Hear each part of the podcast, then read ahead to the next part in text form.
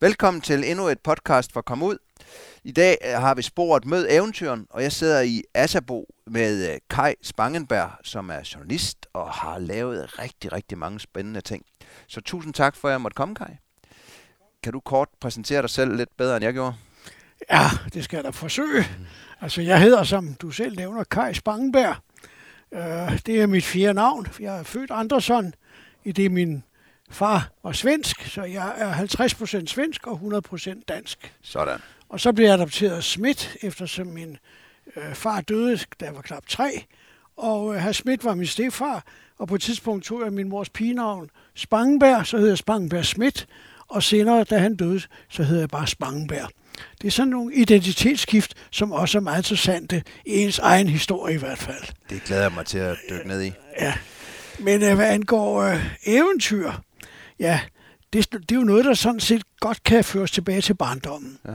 På grund af den historie, jeg lige har fortalt, så var min mor en meget øh, udpræget pylremor. Ja. En hønemor. En, der ville beskytte lille Kai.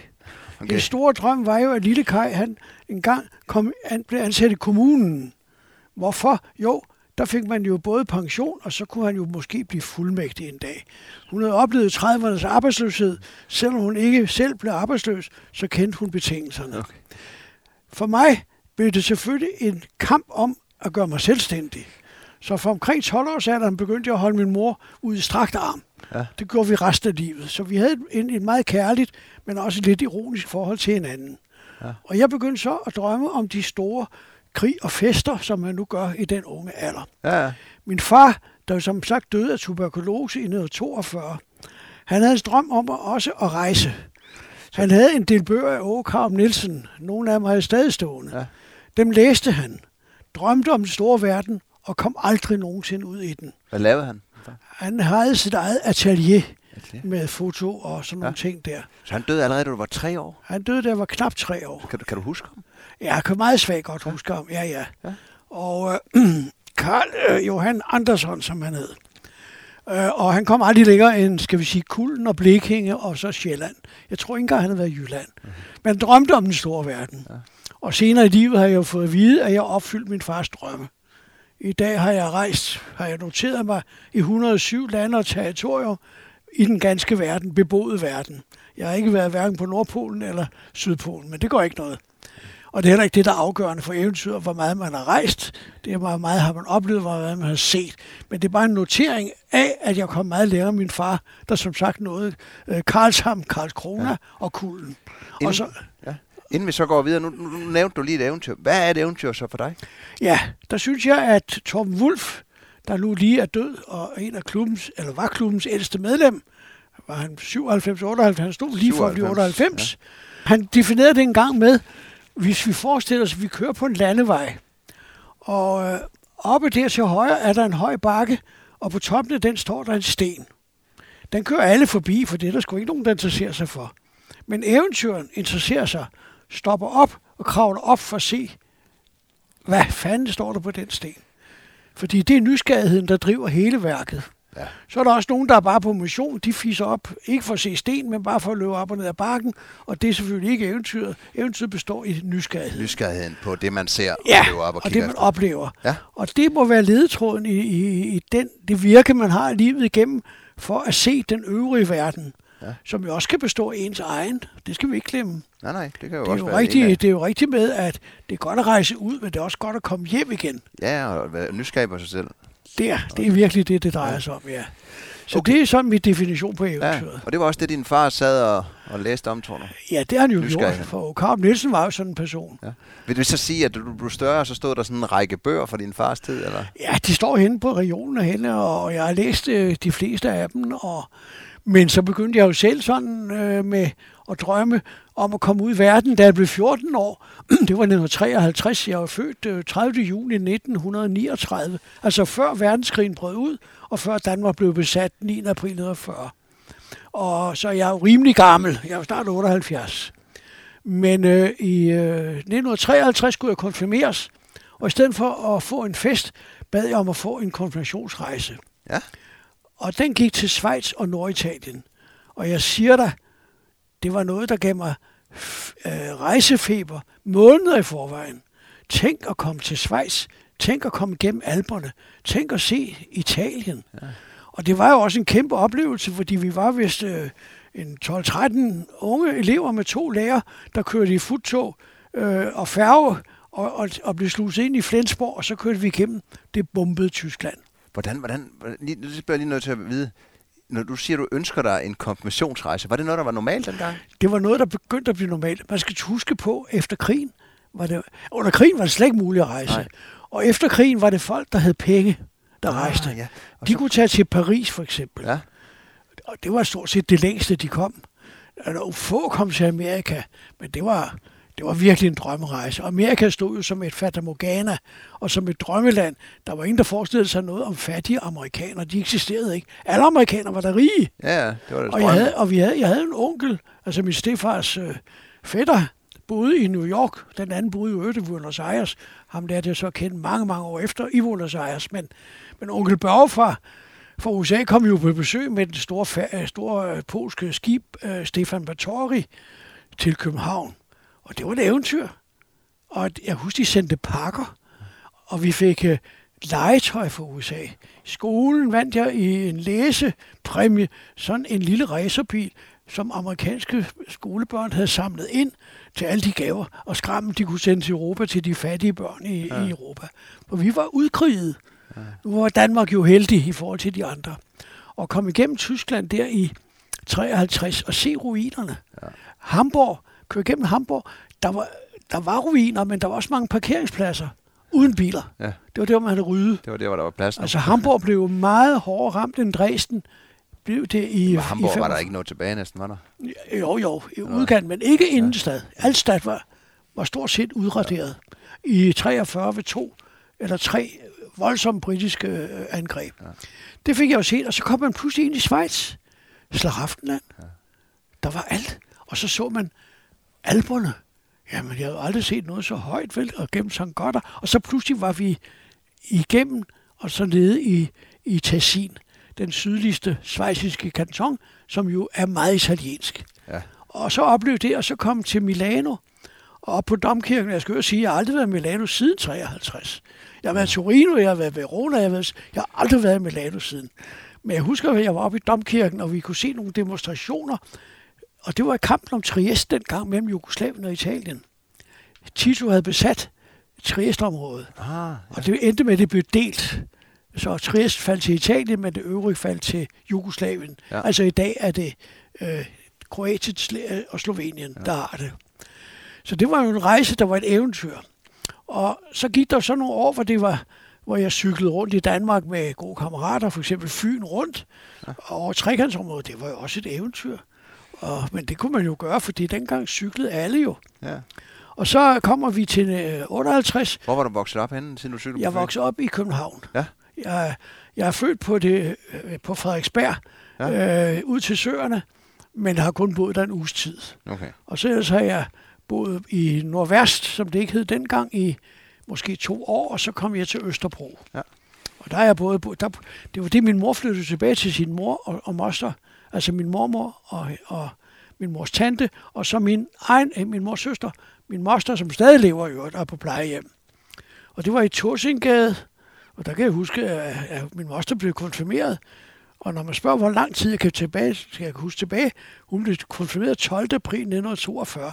Og det husker jeg. Det husker. Hvorfor? Jo, for præsten kom ned og bad min kone om at tage den lille dreng ud, for han støjede for meget. jeg spurgte hele tiden om dit og dat. Ja. Nysgerrig, ikke? Så, så med, når I skulle på cykeltur, så var det med færge til Fyn, og så... Ja, ja, og så cyklede rundt, og det var i 54. Ja. Øh, men altså, vi boede på Østerbro, og jeg husker, jeg oplevede befrielsen af Danmark øh, 4. maj, 5. maj. Det var på Bryggervangen det, der nu er bebygget med højhus, eller med høje bygninger og så videre, der lå jo et Klondike, og der var klapjagt på, øh, på undvigende øh, og hvad fanden der ellers gemte sig der. Det var ret voldsomt at opleve befrielse. Og den står der stjerneklar i min erindring. Ja. Så det var barndommen. Og, og, og det var også, var også sådan set et eventyr. Set i bagspejl. Det var ikke et eventyr, jeg valgte. Det var Nej. et eventyr, jeg røg ind i. Ja. Og det er jo så noget andet igen. Nå, men i hvert tilfælde, øh, efter den der tur både til, øh, konventionsrejsen, og så den i 58, så besluttede jeg i 59, nu skulle det være lidt større ting. Jeg var blevet ansat i Københavns Kommune, fordi min mor ville jo gerne have, at jeg blev øh, sikret en god øh, pension og et godt øh, job. Jeg kom heldigvis i den sociale forsorg, som bestemt ikke var uinteressant. Jeg endte med, at jeg sad på socialkontor og havde 200 klienter. Men... Hvad er du været inden der? Student eller hvad? Nej, jeg er ikke engang student. Jeg gik på Østerborg og tog en middelmåde realeksamen. Og så videre? Ja. ja, ja. Men så øh, derfra 1959, så besluttede jeg, at nu skal jeg skulle se Grækenland. Ja. Det lå langt, langt borte. Der var ikke nogen charterture. Altså, der Hvad har du hørt om Grækenland siden du lige Det havde jeg, fordi der var en dame på socialkontoret, som var gift med en meget rig mand. Ja. Og de havde været i Grækenland. Og det talte jo hele kontoret om. Øh, tænk, fru Langhoff har været i Grækenland. Så sagde jeg, det skal jeg mig også. Og så tog jeg rygsækken på til min mors store bekymring. Hun sørgede for, at jeg fik godt med tøj med. Det kan jeg huske, for da jeg kom ned til Grækenland, så var jeg nødt til at pakke det ind og sende det hjem igen, for det var 40 grader varme. Men det var fire dage, det tog mig at komme ned til Grækenland. Ja. Med at krydse igennem Europa med tog. Ja. Og, og, og overnatte i Serbien, eller Jugoslavien, altså i Beograd, som var en grå, hvid, støvet by dengang. Jeg kom igen i 73, da den så helt anderledes ud. Og da vi kom til Athen, hvor jeg blev indlogeret på det eneste højhus, der var i Athen dengang, Hotel Cecil hed det sgu. Oppe på toppen på taget, der var så et lille øh, skur med et seng, der sov jeg, og så kunne jeg gå ned under og tage et bad. Og der havde udsigt til øh, Akropolis og Lykobetos. Ja. Og som jeg vil sige, at Akropolis var jo ikke det, som jeg 52 år senere oplevede igen, hvor det var fuldt med turister og, og så videre, og, og, og, og øh, høj entré. Du gik bare op ad en støde sti. Ja. Der var ingen vagter. Der var stort set ikke nogen, der var der og kunne se øh, de græske vidunder. Mange af dem jo blevet fjernet på grund af luftforurening. Ja. Athen var noget ganske andet dengang, og Grækenland var andet. Så liftede jeg rundt i Grækenland. Det vil sige, det var meget svært. Der var ikke biler, og Grækenland var frygtelig ødelagt. Altså, den ene landsby for den anden var der hus på hus, der var sprængt i luften. Det var gisseldramaer. Tyskerne tog gisler og, og, og myrdede gisler. 50 gisler for hver tysk død. Ja. Og så sprang man hus i luften. Men busserne kom, og jeg kom op i busserne, og jeg skulle ikke betale, for jeg var landets gæst. Sådan var det ja. dengang. Ja. Så jeg tog rundt i Grækenland på den måde, og så øh, øh endte det som med, så tog jeg toget hjem. Det var en kæmpe oplevelse.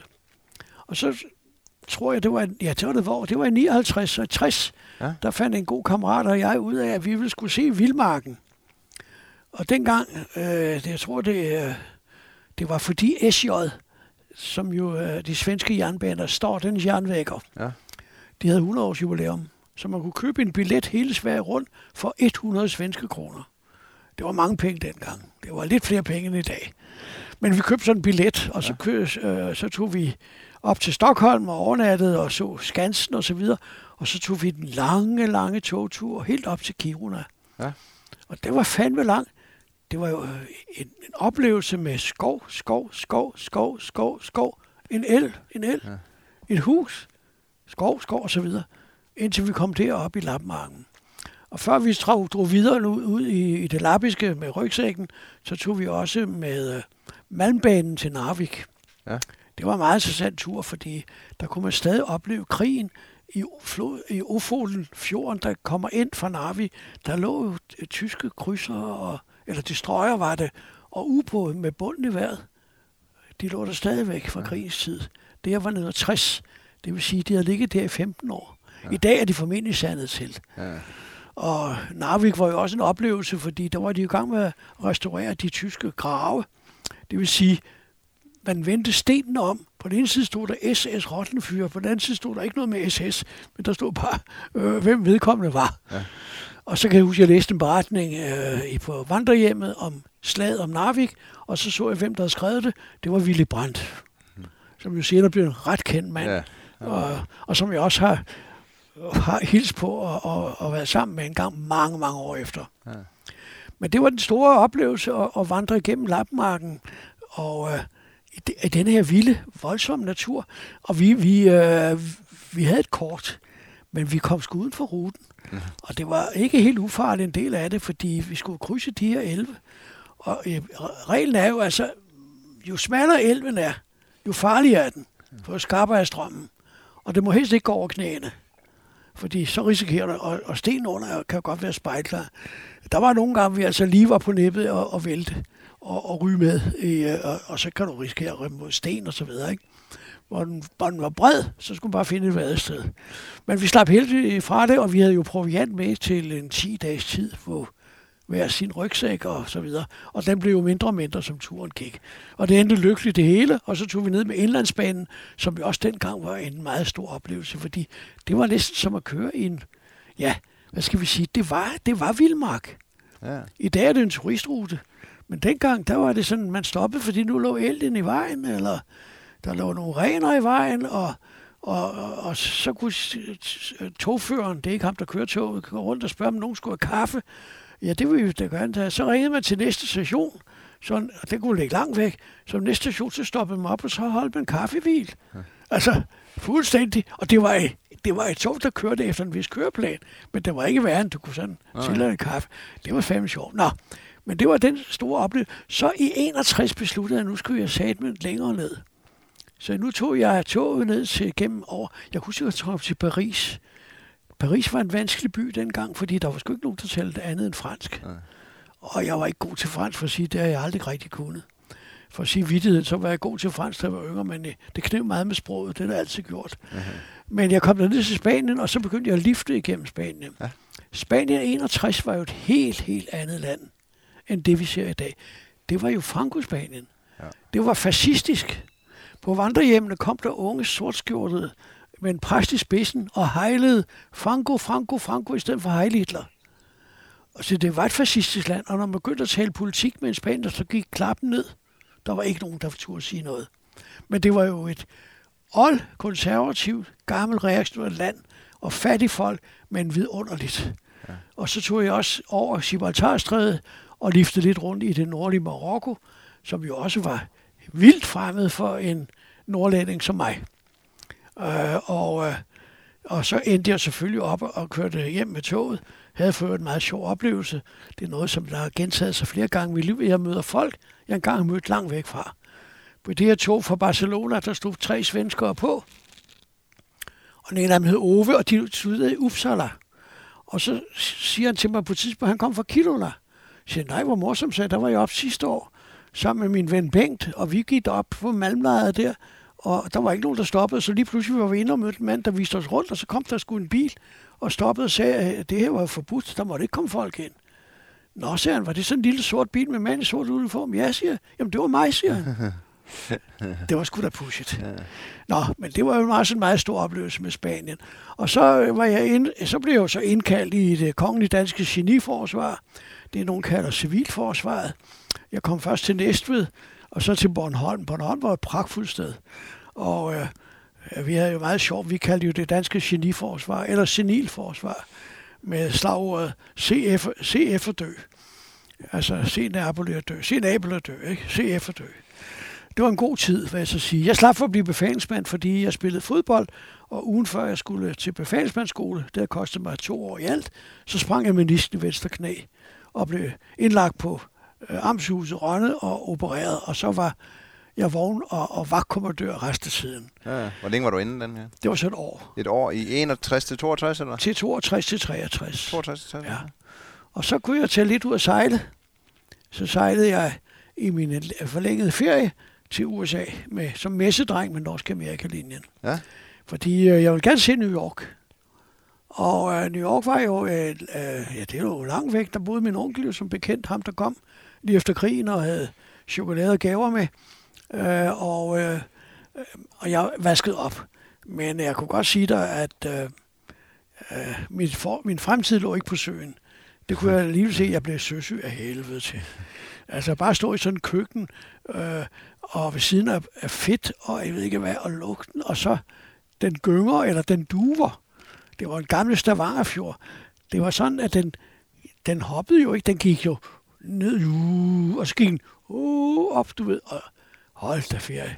Så var en hård arbejdsdag hver gang. Ja, så var det hård arbejdsdag, så siger man jo ikke, nå, men jeg kom der også til New York, og så fik jeg hjemturen, ja, så fik jeg også lov til at skrælle kartofler. Vi to nordmænd og jeg skrællede kartofler til 1200 passagerer. Det var hyggeligt, det, jeg havde plaster på alle fingrene.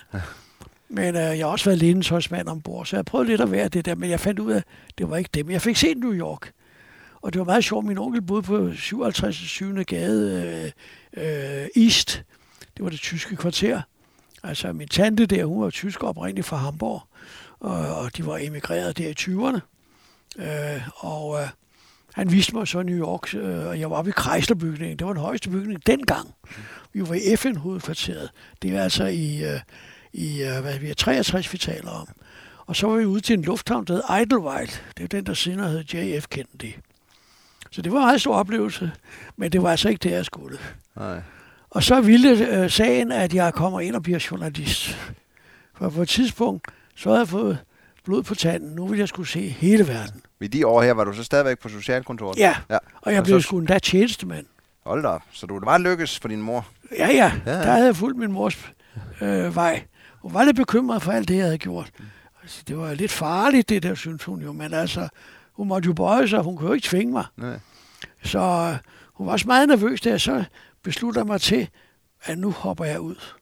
Og øh, det var fordi, ja, det er en historie, hvor både Lise Nørgaard, øh, Poul Hamrik fra Politikken og Jørgen Let spiller en rolle, fordi øh, jeg havde besøgt Berlin øh, for før, nej, der, jeg var allerede i Berlin i 59, men jeg tror også, det var i 63, tog jeg også ned efter at komme ud fra, fra tjenesten, og så skrev jeg en lille historie om Berlin. Ja. En rejse værd. Men jeg hørte sgu ikke noget fra redaktionen. Det var et lille socialt tidsskrift, jeg sendte den til. Nå, så fandt jeg også ud af, at Hemingway var interessant, så jeg skrev også en kronik om døden i Hemingways forfatterskab. Det var sgu meget ambitiøst måde at sige. Det sendte jeg til Ekstrabladet. Hørte ikke en fis. Så havde politikken en konkurrence ung i dag. Der var 10 emner, og et af dem hed, hvorfor bor du i Danmark? Og jeg sad ved morgenbordet hjemme hos mine forældre, og så pludselig, og det måtte ikke være over 300, så skrev jeg det på en serviet, og renskrev det og sendte det ind. Der gik uge efter uge ud, og der var side op og side med indlæg. Mit var jo ikke til. Nå, en aften, der ringer telefonen, så var der en øh, redaktør fra det lille blad. Han ville gerne trykke min artikel om Berlin. 25 kroner, det var honoraret. Jeg var ligeglad. Tænk at få noget trygt. Ja. Nå, så kommer jeg hjem fra Socialkultur, og så siger min søster, der er en fra Riksdagbladet, der har ringet og spørger, hvad du er, for du trykker en kronik, og den kommer på i morgen. Nå, to trip-trap. Om aftenen blev det træsko, fordi så ringer telefonen igen, det er fra politikken. Jeg tænkte, ekstrabladet politik. De var jo spurgt, om der ikke kom en fotograf, om der måtte komme en fotograf og tage et billede af mig. Nå, jamen hvad er det? Jeg har jo lige haft ekstrabladet. Jamen, det var noget helt andet, det her. Så havde jeg kraften vundet. Nå, vinder. Øh, præmie var en tur med Jørgen Let og fotograf Lars Hansen. Øh, Senere min kollega øh, til Rodos, der dengang jo var øh, et nyt feriemål. Der var charterturismen jo lige begyndt. Det var der i 63-64. Der begyndte charterturismen. Så det var en tur til, øh, til Rodos med Jørgen Let. Det var en mægtig hyggelig kan Hvad var han på det tidspunkt? Han var ansat på politikken som journalist. Ja. Og øh, blev berømt for en af hans øh, øh, hvad hedder det, øh, reportager fra en jazzkoncert, hvor han jo var meget livligt beskrevet, men det viste sig, at den havde været aflyst. Så det var ikke så heldigt. Nå, men i hvert tilfælde, øh, nu var jeg sådan kommet lidt ind, men så var vi på Rodos, og jeg var jo øh, tjenestemand, så tænkte jeg, nej, journalist, det bliver sgu da aldrig noget til. Og da vi var øh, forsinket på Rodos, så talte vi nogle skolelærer, og disse, disse skolelærer, de øh, tænkte jeg, det er sgu da skolelærer, jeg skal være. De har lange ferier, Ja, så kan jeg jo rejse rundt i verden.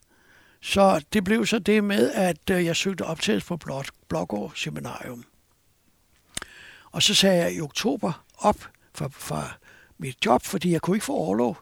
Jeg var inde og tale med socialdirektøren Rud Konrad i, i øh, men han havde givet så mange overlov til så mange, at det ville han ikke give mig. Godt. Så siger jeg op, sagde jeg.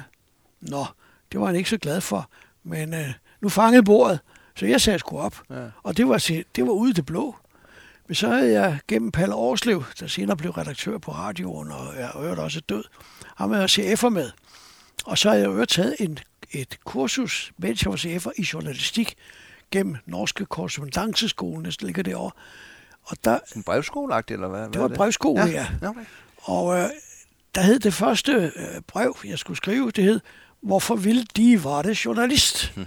Og så skrev jeg, hvorfor jeg ikke ville være journalist. Og fik tilbage besked fra her, øh, fra øh, rektoren, at jeg havde bare blivet journalist, for det kunne jeg læse ud af det, jeg havde skrevet.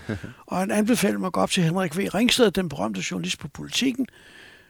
Det var det tror jeg fandme ikke. Tænkte, sådan en fin mand, sådan en berømt mand. Øh, nej, det tror jeg sgu ikke. Så det gjorde jeg så heller ikke.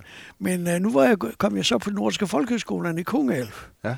Og øh, det var et godt skridt, for i, øh, på grund af det der fra, fra Norge, det der øh, brevskole, så havde jeg via Palle Årsted forsendt det til chefredaktør Per Winter på Dagbladet i, Roskilde, eller i Ringsted. Ja. Så jeg var nede i Ringsted i juleferien, og i løbet af en halv time, så skrev vi kontrakt. Så blev du journalist i stedet for. Så blev jeg journalistelev. Hvad, hvad, hvad var det? Du... Det har været i 1963, julen 63, ja. begyndende 1964. Så jeg kommer jo efter, at jeg har været øh, med skolen i Bergen øh, og sejlet på Sognefjord, hvilket var en kæmpe oplevelse i øvrigt. Øh, så blev jeg journalistelev på Dagbladet Roskilde. Det vil sige, at dengang var det en praktisk uddannelse? Det var en meget praktisk. Det var en mesterlærer. Ja. Og betydeligt bedre efter min mening, end Det må da være 10 gange bedre i min verden. At gå med som... Du, der, altså, efter tre måneder vidste du, er det mig, eller er det ikke mig? Ja. Det ved du ikke i dag.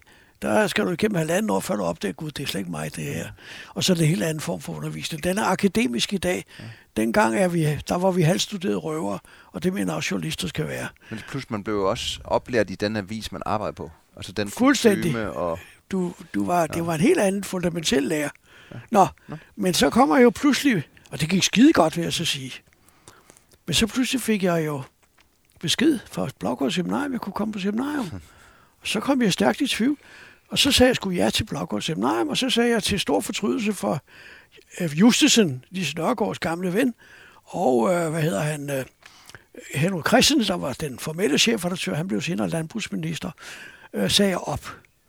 Og det var godt for en anden mand, der hed Ole Arne Jensen. Han sad jo dognet på et jurastudium, og så blev han, øh, fik han min plads. Og så ni måneder efter, jeg havde gået øh, på denne her øh, seminarium, fandt ud af, at det sgu ikke mig. Jeg bestod, men det er ikke mig at være skolelærer. Så fik jeg lov at vende tilbage til Dagbladet, redaktion i Roskilde, og så kommer Karen Tisted, som nogen kender, ind på redaktionen, Okay. og så Ole og Karen, de giftede sig. Og så kom Ole Arne Jensen til Ole Tisted. Så det er jo min skyld, han blev journalist. Ja. Så der sad vi tre sammen, plus Torne Møller, der også fik en kavlingpris. Vi sad fire sammen i to år og var journalister. Det var en skide sjov tid. Ja, ja. Garantist er der også gang i den gang. Ja, det var det. Ja, Ja. ja. ja, men ikke på samme måde. Nej. Det var, hendes far var jo formand for bestyrelsen. Han var borgmester i Ringsted. Og, øh, men vi havde det skide sjovt sammen. Og Lasse Elgaard, han var journalistelev på, på tidene ved siden af. Vi havde en stor klub. Jakob Andersen, han var også med i klubben. Okay. Han, øh, som er med af vores klub. Ja. Han, øh, han boede også i Roskilde på det tidspunkt, eller lige udenfor. Så vi havde et, der var et miljø i Roskilde. Han har også vundet kavling senere. ikke? Ja, det har han nemlig. Ja. Nå, men det slutter jo med, at øh, i 69, så... Jo, så skal jeg jo lige sige, i den elevtid, Ja. der fik jeg åbnet for Dagbladet, at man kunne også rejse til udlandet. Altså, en ting var, at jeg fik... Men fotografrejse til skole, det var jo så en stor rejse for Dagbladet. Det var et ret nyt blad. Det var en fusion af tre dagblade fra 1962. Ja. Så allerede der i 65-66 fik jeg lavet ture, og til Polen fik jeg også lavet, og til Kyberen, Ja. øh, med et stort Herkulesfly ned og besøge politiet. Og så var der det i 68, vil min finsk, jeg var gift med en finsk øh, dame, som jeg har en datter med, Maria Lisa. Vi tænkte, vi tager til Tjekoslovakiet. Der havde været alt muligt ballade med Dubček og det, øh, hvad hedder det, foråret i Prag. Ja. Og vi vil gerne ned og se Tjekoslovakiet, mens det blomstrede øh, socialismen med et menneskeligt ansigt. Og så spurgte jeg øh, vores redaktionschef Gudnæs, skal jeg ikke tage nogle penge med, hvis nu russerne kommer? Nej, de kommer sgu da ikke. Altså, nu var der jo skrevet under dit, og der var møder og dat, så de kommer jo ikke. Nå nej, det gør de nok heller ikke. Men jeg, var, jeg havde sgu fornemt, de kommer nok. Nå, vi tog jo ned, mig og jeg, og øh, dagen før vi skulle til Bratislava, så interviewede jeg chefredaktøren øh, Antoni Lim fra, fra forfatterforeningens blad øh, Litterane Listi, øh, sammen med en italiensk og en amerikansk kulturjournalist. Ja. Og det var jo altså skolerigt i det højeste intellektuelle plan, helt op, hvor lille Kai Spangen ikke rigtig kunne følge med. Men han synes også, han skulle spørge om noget. Ja. Så jeg spurgte Halim, Halim, hvad gør de nu, når russerne kommer? Ja. Så blev der pinligt tavshed. Og Halim belærte mig om, jamen, herr Spangenberg, de kommer aldrig. Det kan de nok regne ud. Nu har der været møde i, i øh, øh, hvor fanden det var, ude i Slovakiet og i Bratislava. De har skrevet under på, at de har accepteret, de kommer ikke. Godt. Så rejser vi videre med nogle italienere, vi mødte til Bratislava. Og jeg husker morgenen, vi havde aftalt, at vi skulle mødes nede ved morgenmaden klokken 10. Så var der larm udenfor, og jeg så sådan en helikopter med en stor rød stjerne. Jeg tænkte, det var sgu da mærkeligt. Nå. Og vi gik ned, men der var ikke noget morgenmad, for folk sad og så fjernsyn. Og det var sgu da også noget, der noget at. Det er typisk kommunistisk.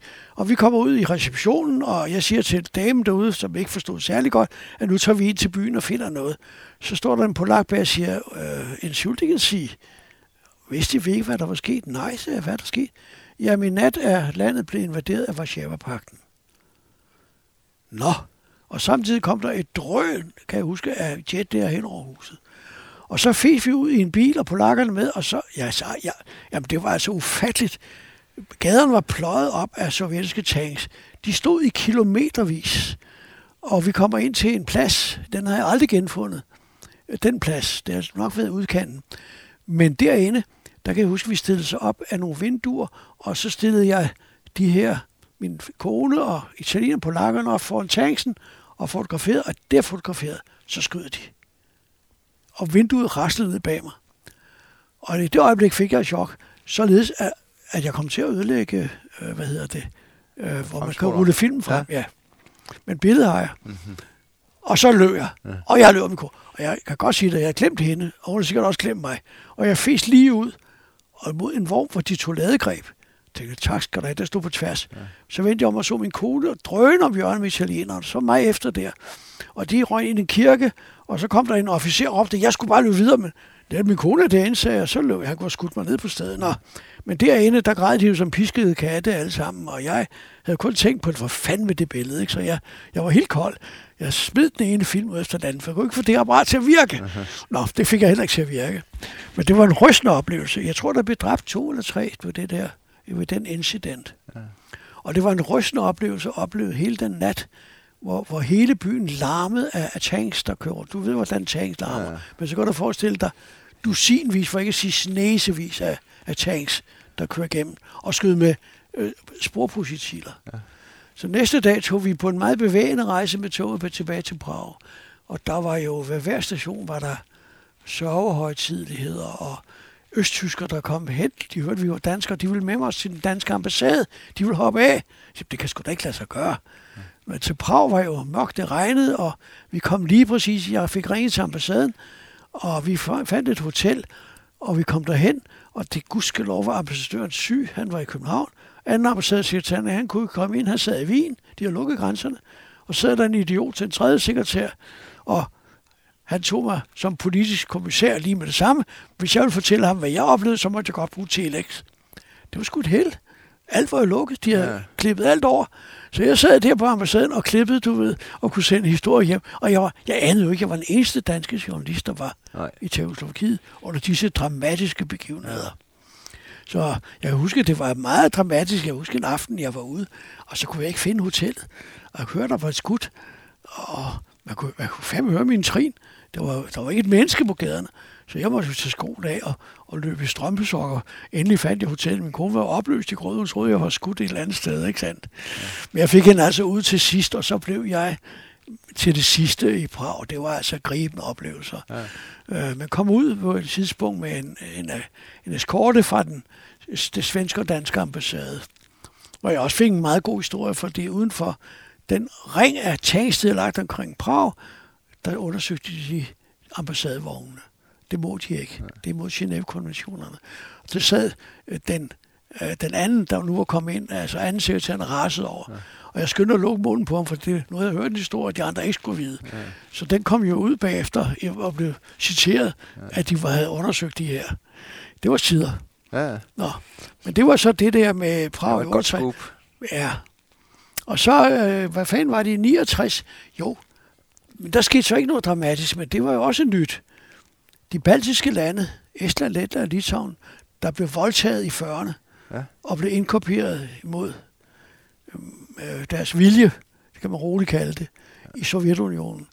De havde åbnet året før, men så tog min kone og jeg, finske kone og jeg, vi tog individuelt øh, til Estland, altså til de baltiske lande og Leningrad. Ja. Det var eddermame besværligt, når man rejste individuelt, for hele var givet til, øh, hvad hedder det, øh, til grupperejser. Ja. Men vi oplevede dem, og, og det var jo også en oplevelse, fordi det var meget af det, man fik ud.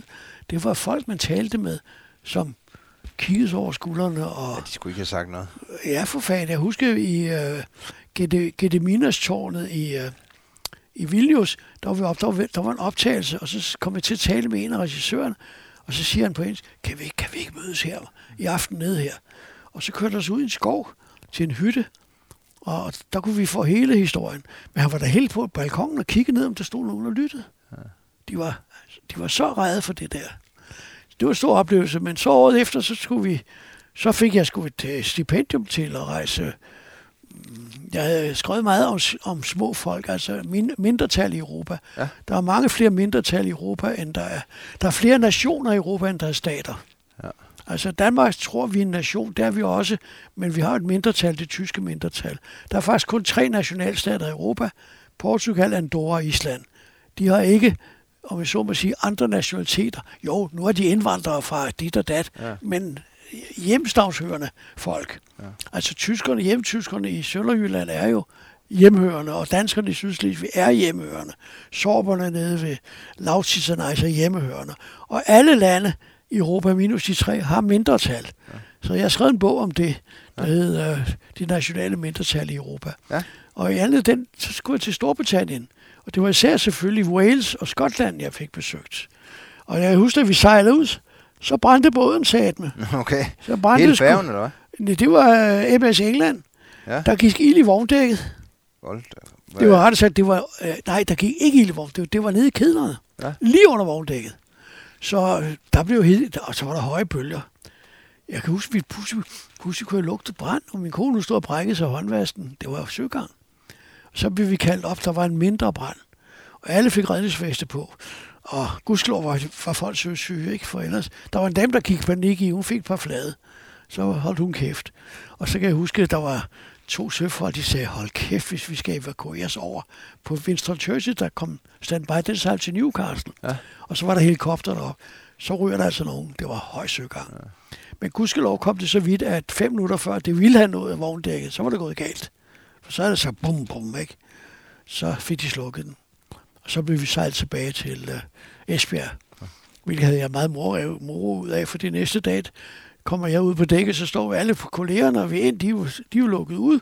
Og så råber de, høj, høj, hvorfor er han kommet ind? Og så kommer de efter mig, så siger nej, nej, siger jeg, jeg er født her. så jeg havde historien. Ja. ja. Nå, men det var så den så Vi var så rundt i Wales og Skotland, så var ordentligt Jeg mødte jo alle de der øh, oppositionsgrupper. Øh, de øh, Wales øh, Language Society og, og Plaid Cymru og Scottish National Party. Og de var meget fremme i det er 71, vi snakker, ja. Var der meget nationalisme, eller hvad kan man der sige? Var, der, ja, men de var ikke politisk så langt fremme. Men det har jo ligget luret alle steder. Ja. Jeg har en bog, Wendy Wood deroppe, ja. My Sincere Scotland. Det var en dame på over 80 år. Jeg tænkte, det er nok sådan en nationalistisk dame med frode og mund. Hun var ordentligt begavet dame. Ja. Nej, hun, hun havde det med at Europa øh, britiske flag og lægge det under sit gulvtæppe.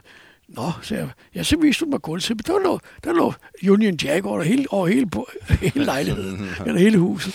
Og øh, hun blev kaldt The Queen of Scotland, så i Edinburgh, der kørte hun gratis øh, med busserne. Og øh, det var meget interessant. Men øh, det, det var så baggrund til min bog. Og hvad var det så i øh, jo? Så begyndte det at blive mere interessant, for så i 71 så kom de virkelig, begyndte de store rejser. Ja. Fordi så kom jeg for første gang til Østen. Også for avisen? Ja, jamen, det andet var jo ikke for avisen. Nej, men det var, alt det andet her, det var for mig selv. Jeg havde ikke været udsendt for avisen. Det var simpelthen dig selv, der tog ud? Jeg havde selv for egen regning risiko ordnet det her. Ja. Jeg så skrev om det. Det var bare en bonus? Det var en bonus. Ja. Jeg fik så ekstra penge for det. Og det har jeg begået meget af på den måde. Ja. Altså, jeg mener, der er mange, der bliver sendt ud, som øh, man kan sige, jamen så er, det, er du der jo, fordi du Ja. Arbejdet kalder. Så du var god til at finde dine egne sager, og så ja. efterfølgende kunne sælge det? Ja, det vil så sige. Ja. Men nu i det her første tilfælde, det var, der var noget, en, en kampagne, der hed Flygtning 71, Ja. Flygtninge dengang, det var nogen, der var både langt væk. Ja. Så var ikke nogen, der var i Danmark. Jo, der var flygtninge i Danmark, så var nogen, der kom fra nærområderne. Så var det østeuropæere. Ja. Og hvis de var tyskere, så røg de til Vesttyskland. Ja. Øh, østtysker, men polakker og, og andre, men det var ikke mange. De var her. Jo, i 69, der kom alle de polske flygtninge. Og der blev jeg anholdt i Polen. Okay, for, det skal, ja, for at være der, eller hvad? Ja, der ville, der, der ville det. Der var, I 70 var der optøjer i Polen. I Nordpolen. Ja. Det var optøjer. Det var før Soldainoc. Det var oprør mod styret. Og til en julefrokost, det var kring jul, kan jeg huske. Så spurgte jeg på vores øh, julefrokost til chefen, hvorfor er vi ikke nogen journalist i Polen? Nej, fordi der står journalist i deres pas. Så siger for helvede, jeg har et pas, hvor der står assistent i. Ja. Kan du så se at komme hjem, og en far, der så var jeg hjem, og så bliver jeg sendt afsted. Men jeg var personer nogle grata, for i 69 skulle Willy Brandt besøge Polen. Og der havde jeg søgt visum. Men fordi jeg skrev om jøderne, der kom som flygtninger til, altså efter, efter øh, seksdagskrigen i, øh, i, hvad hedder det? 67. Ja, jeg skal jo sige, 67 var jeg jo med min kone, eller blev forlovet med hende i Beirut. Vi var i, i Syrien, men på hjemturen var vi i Grækenland, ja. og der oplevede vi kuppet. Kuppet? Altså Junta-kuppet. Ja. Men kom hjem, altså uden jeg sådan set kunne gøre noget i Grækenland. Men jeg var der. Ja. Og jeg kunne så bevidne det her hjemmefra, og, hvad vi, og også kunne fortælle, bla, bla, hvad vi oplevede, hvordan alt ændrede sig lige pludselig. Ja. Pludselig var folk sådan her, lukket mål. Ja. Så i 69, øh, eller 68, så kommer det med Tjekoslovakiet der. Ja. Og, og i 69, der var jeg så i... Øh, men så i 71 var jeg jo... Øh, kom denne her... Øh, øh, hvad hedder det, flygtning. Og som jeg lige sagde, der var ikke så mange flygtninge i Danmark. Der var de her jøder. Og det havde jeg jo skrevet om. Så da jeg søgte visum til Polen i 69, så blev jeg nægtet adgang. Personer non grata. Ja. Men nu var vi fremme i 70, og der sker disse optøjer. Og jeg Bjørns hører, at jeg har et pas. Så siger jeg, okay. Så bliver jeg sendt afsted øh, med toget om natten.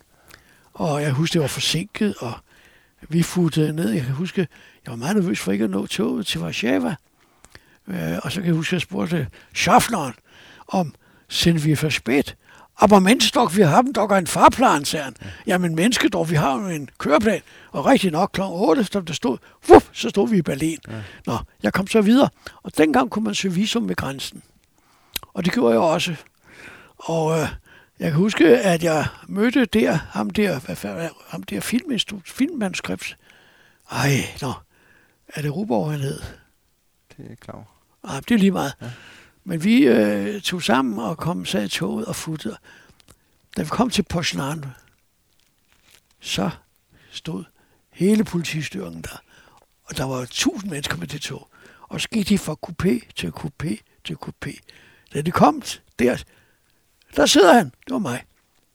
Altså, man kunne søge, og jeg havde bare søgt visum som assistent. Ja. Kai Schmidt havde jeg kaldt. Det stod der med et pas. Jeg hed Spangenberg. Og, men de kunne læse, at øh, jeg var fornægtet visum. Så jeg blev sgu anholdt, og de andre blev taget ud toget igen. Så var jeg forhør, og jeg sad sgu mange timer der og måtte for, forklare, at meget uskyldigt, og hvordan der var ledes. Men det endte jo så med, at jeg blev udvist af Polen med fire mand i røven. Og så kan jeg så huske, at da vi kom til Frankfurt an der 8, der ligger på grænsen, der stod der en fobo. Det er en af de få foboer, jeg har mødt, der var flink frem. Jeg havde også mødt på udturen 12 øh, timer før. Ja. Og der, han var spurgt noget venligt og så videre. Nu stod han der igen, og så siger han, aber kommen Sie schon zurück? Øh, kommer de allerede tilbage? Jeg ser, at de er lige blevet udvist af Polen. Ach, de dumme Polen, sagde han. Nå, men så kan jeg da huske, at så kom jeg jo til Østberlin, og så blev jeg ringet op, og måtte ringe hjem til politikken, og så siger de, er du klar over Gomulka, eller Gomulka, som er på Pol, han er lige faldet, det var partisekretæren for det polske kommunistparti, eller forenet Arbejderpartiet, det officielt. Kan du ikke lige gå ud i Østberlin og spørge folk, hvad de synes om det? Så er jeg rigtig klog. Det skulle da ikke noget, man render rundt i Østberlin og spørger folk om. Okay. Nå, men jeg havde ikke noget valg, så jeg tænkte, nå, skidt med det. Så jeg gik ud og fik en... Øh, jeg fik sgu interview med folk, der lige kiggede sig omkring. Ja, så og, og så nogle helt andre navne, ikke? Ja. Og så kan jeg huske, at så skulle ringe hjem. Der stod en kø for at komme til at ringe på stationen, inden jeg skulle med toget til nordpå. Men så kunne jeg lige nok hen, så spurgte jeg, en Entschuldigen Sie, äh, darf ich bitte mit Vestmark bezahlen? Kan jeg betale med Vestmark? Inden jeg så mig om, var jeg først i køen. Aha. Nu kunne jeg betale, ja. ja. Så det gik jo fint nok. Så det var det der eventyr med at blive anholdt i Polen. Ja. Øh, og øh, ja, senere har jeg så været anholdt i Argentina også. Øh, så det var så... Og i Polen og Øst, jeg også været anholdt i Østtyskland. Det var jo tilbage i 62. Ja, hvad blev anholdt for det? Ja, det var fordi, jeg øh, kom meget tæt på muren. Ja, der var jeg jo stadig Københavns Kommune. Ja. Og der var en dame, øh, det var på Rådhuset. Jeg var udlånt til Rådhuset til noget, der hed Hovedborgerholderiet, som de kalder Hovedborgerleriet, sjovt nok. Der kunne jeg kigge over politikken, der anede aldrig, det skulle blive min arbejdsplads. Men der var en dame, hendes mand plejede før krigen at tage ned til Berlin, hvor man togene kørte til Stettiner Bahnhof. Den kom senere til Nordbahnhof. Ja. Fordi nu var der kommet mur, og Stettin var blevet pols, så det kunne ikke Østtysk, kunne ikke kalde den Stettiner Bahnhof, så det hed Nordbahnhof. Og den lå lige på muren. Overfor det lå Hotel Baltic, de boede på. Sjov er, Hotel Baltic står der i dag, men Nordbahnhof er væk. Og dengang, det var udbombet. Ja. Og jeg tænkte, jeg skal sgu have nogle billeder. Og der stod ganske vist noget med sutritfabrikken, det så jeg jo ikke. Og var nede og fotografere på de der øh, perroner med de her udskudte. Og lige pludselig, så var fag med fodbold med hunde. Og det var fuldt område jo. Jeg, jeg, jeg, jeg, jeg spillede dumt, det var jeg meget god til. Det er jo så med at komme ind, og, og, og så kom jeg jo i forhør, og øh, ja, du skulle forklare, sagde, jeg, helt rigtigt, sagde jeg, jeg har bare gjort, jeg fortalte det med damen, og det var det, og, og så havde jeg også lige været på en kinesisk udstilling, og, og det var ikke noget politisk det her, det var jo, øh, og han var faktisk meget flink, den fodbold, så sidst fodbold, øh, hvad har de fotograferet? Så siger jeg, jeg har jo kun fotograferet de her gleich, altså perroner. Das wissen wir. Das haben wir gesehen. Ja. Det har de skulle se. De har stået på tårnet og set. Ja, jeg har fulgt med. Ved Gud, jeg fik lov at holde filmen. Nå? De var, det var, der tog de ikke lige sikkerheden. Ja, jeg har jo billederne et eller andet ja. sted. Og, og så var der 74 i Argentina. Kommer vi til det, eller hvad var det? Ja, det kommer vi til. Ja, ja, ja. Det kommer vi til. Så var du på vej til Østen i 71, eller? Ja, det var så Østen. Det var så, det var fordi, der var den her øh, flygtning i 71, og det var jo øh, Isi Feigl, der var formand for øh, øh, hvad hedder det, Dansk Flygtningehjælp. Ja. Senere blev han jo skatteminister, og øh, han er død nu. Øh, hvad hedder det, hans datter Hanne Feigl, hun er jo korrespondent i Israel. Ja. Og hende har jeg sjovt nok også mødt en gang. Hvor fanden var det henne? Det var også helt på Langportistan. Vi lå ved siden af dem. hende og hendes mand. Ja, ja. Helt tilfældigt. Nå, det, det kan jeg lige huske, hvor det var. Men i hvert tilfælde. Øh, og det var en tur, hvor jeg rejste alene øh, til øh, Hongkong, Macau, Kambodja og Nepal. Der var krig i Kambodja. Og øh, Hongkong var interessant. For det første var jeg jo jetlag, så det ville noget. Og til slut skulle jeg møde nogle High Commissioner of Refugees, H, øh, H, øh, hvad hedder det, øh, H, H, hvad hedder det? Kender jeg ikke lige. Nej, men det er UN, uh, UNHCR. Ah, UNHCR. Ja, United Nations ja, ja, ja, High Commissioner of Refugees. Og det var to britter, og de talte jo godt engelsk, må man sige. Og jeg måtte jo sidde, jeg sad op om natten og, og tappede engelske verber for, for at være forberedt. For jeg var ikke skidegod til det dengang. Du, du kender det, eller man ved, det, det, det er uh, exercise by doing, ikke? Altså, men det er på den måde, man lærer det. Uh, meister mag den meister, som tyskerne siger. Så det var min debut. Men det var ovinteressant, så sejlede vi til Macau også. Ja. Macau var portugisisk, så det første stempel, jeg havde fra Portugal, der stod der øh, Portugal, og stod der med sprogknokter Macau. og næste gang jeg var i Portugal, så var det øh, Mozambique, øh, med en lille bogstav og stort bogstav. Nå, i hvert tilfælde, øh, det var interessant, for der sejlede med over kinesisk øh, farvand. Ja. Men der var ikke noget far, det var jo rimelig, øh, hvad skal vi sige, roligt på de områder. Men så kom vi til Kambodja. Der var jo krig. Der var krig, når vi snakker 71. Der ja. var godt gang i Vietnam stadigvæk. Der var, ja, der var også i Vietnam. Og der sad jeg jo i uh, Phnom Penh, som var omringet. Ja. Jeg boede på Hotel Monorom. Der var godt med sandsække og maskingevær foran hotellet. Og jeg kan da så tydeligt huske den her mærkværdige situation nede ved uh, Sihanouk's Palace, nede ved floden. Der, der havde balletten øvelse. Ja. Kling, kling, kling, klang, klang, klang, klang, sagde det. Og jeg sad og sagde, at man er amerikaner som garanteret var CIA. Det var de stort set alle sammen. Ja, hvis de var der. Og over på den anden side af floden, øh, der var, der var krig. Der var fly, der bombede. Og vi sad der, kling, kling, klang. Det var meget absurd at opleve øh, af, af den situation. Ja. At man sidder der og hører kling, kling, klang, og så derovre, så slås de. Og hvordan, hvordan da du var der, Ja, så var det, var det for at skrive øh, artikler om, om, om flytningesituationen? Og, og flygtninge. Ja. Ja. Jeg skal ikke komme ind på mit lille øh, erotiske eventyr med en af de smukke piger, der også var flygtet ud fra landet, og jeg kan vide, hvad der er blevet af hende efter at Khmer Rouge i 75 tog byen. Det ved jeg jo ikke noget om. det, Men det var 71. Øh, jeg mødte jo et meget kendte svenske journalist, Svend Øste, der i sin tid havde dækket Algerkrigen, franskmændene. Ja. Men øh, det, der var øh, den uhyggelige oplevelse, det var, at øh, for det første så gik jeg op i pressecentret Ja. og øh, akkrediterede mig. Der var en liste over 23 journalister, man ikke kunne finde. oh, Ja, de var selvfølgelig skudt. ja. Ja, For de så jo ganske ud og viste pressekort, kan man ruske dem skulle bare. ja. Nå, men øh, øh, hvad hedder han? Øh, Jim, Jim Størtevan hed han. En ældre krigsveteran fra Guadalcanal. Ja. Og han var sådan set vores bedstefar. Og jeg kan huske, at vi sad på en restaurant og spiste sammen med de andre gutter, blandt andet en fra Reuters, og han sagde til mig, tager du ikke med? Jeg kan huske navnet på Reuters. Han skal ud og ryge, opium bagefter. Du synes, du skal tage med ham? For, jamen, bliver man ikke afhængig? Nej, siger han, kunne du ej, men du skal da, hvis du skriver sådan, skal du også opleve det. Så du skal tage med ham derud. Jamen, det er fint nok, det var der med på. Men så kom der en fransk journalist, der havde en skide masse marihuana med. Så vi røg marihuana, da vi så skulle tage afsted, så sejlede hele gulvet for mig. Så jeg kom sgu aldrig ud og smage Du opium. kommer aldrig med. Nej. I øvrigt skal jeg lige sige, at Hongkong oplevede jeg også en mærkelig ting. ja. Øh, fordi øh, der var jeg, når vi nu taler om stoffer, i det øh, jeg var øh, en norsk præst, S. Begren hed han.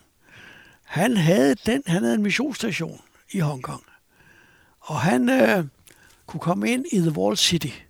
Wall City var det gamle kinesiske ambassadekvarter, altså Kejserkinas. Ja. Ja. Kina, kommunistkina, gjorde stadig krav af det på det som et eksterritorialt område. Men nu er det blevet bebygget med højhuslom. Og alt det, der var forbudt i Hongkong, det var tilladt derinde.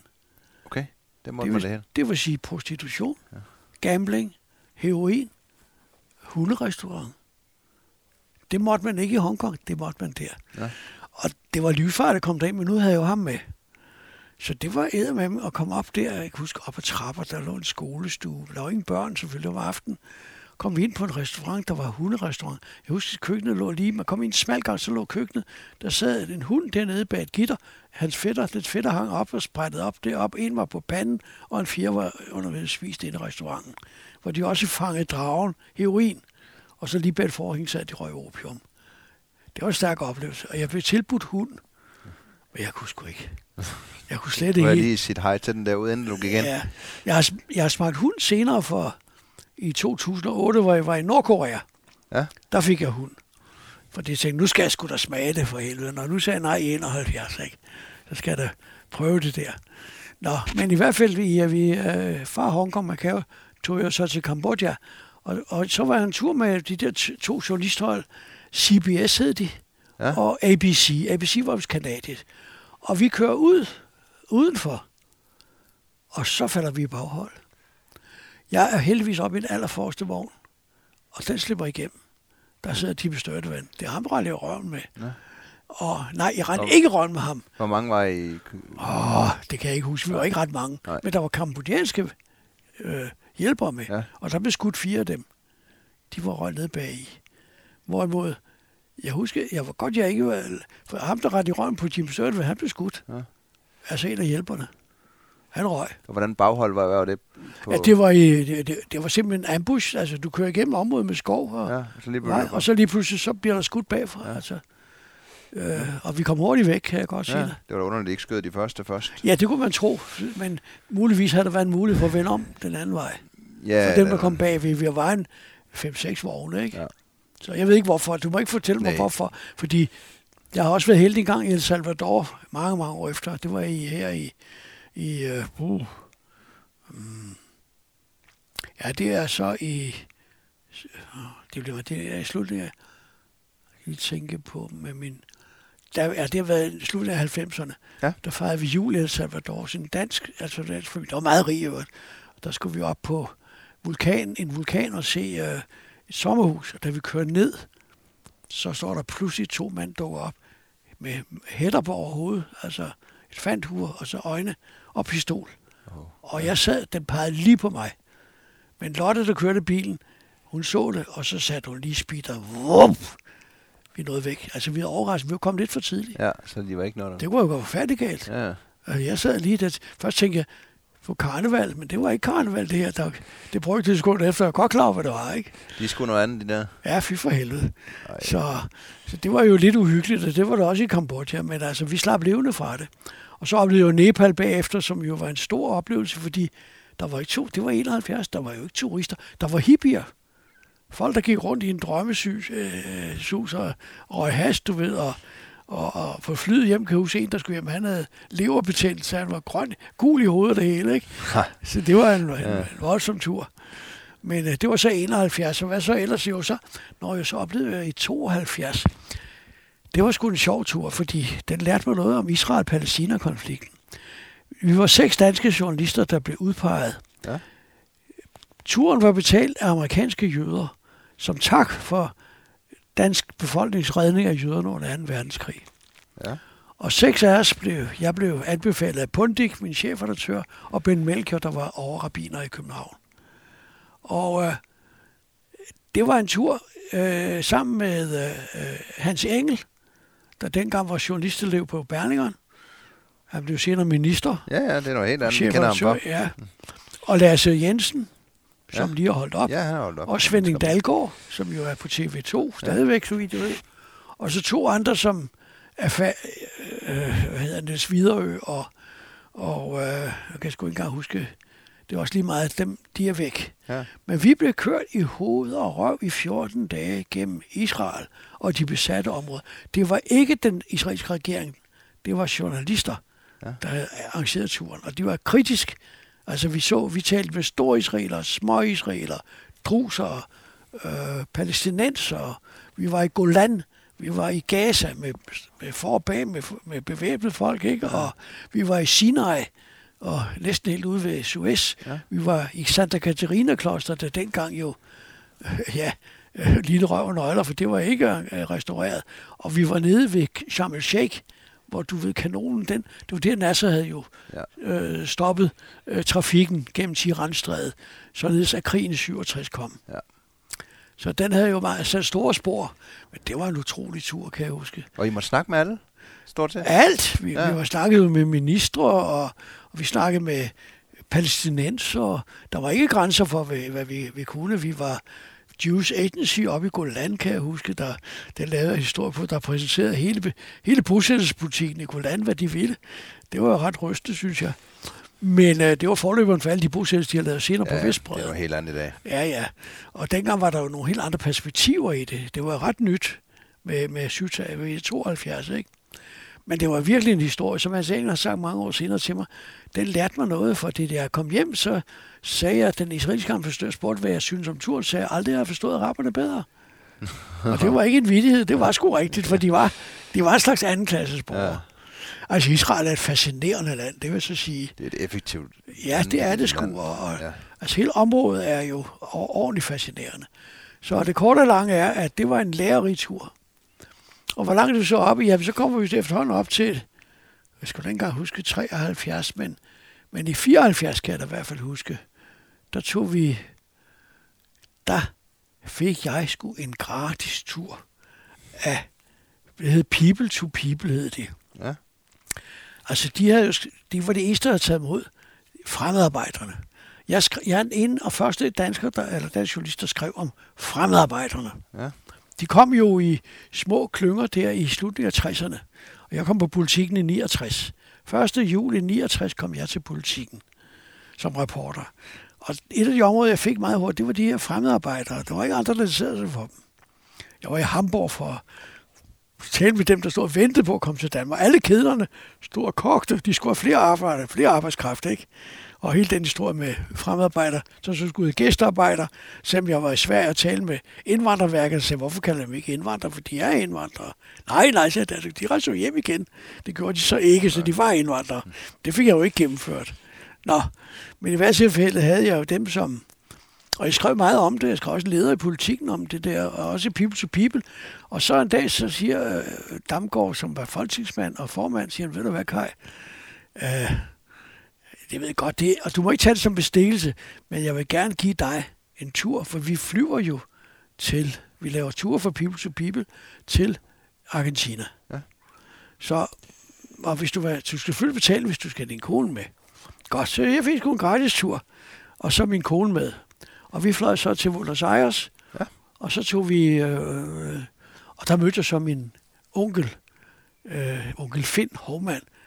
Det var sgu mærkeligt. Øh, onkel Børge fra, øh, som jeg fortalte, siger, ja, han øh, kunne tale dansk, ja. men onkel Finn havde sgu svært ved det. Han forstod godt, forstod godt dansk, men det var fandme svært for ham at tale det, for nu han, han havde jo ikke været sammen med danskere i, i 40 år eller sådan noget. Så øh, men der tog vi så tur ud og besøgte de danske, øh, hvad hedder det, de danske mindretal i Argentina.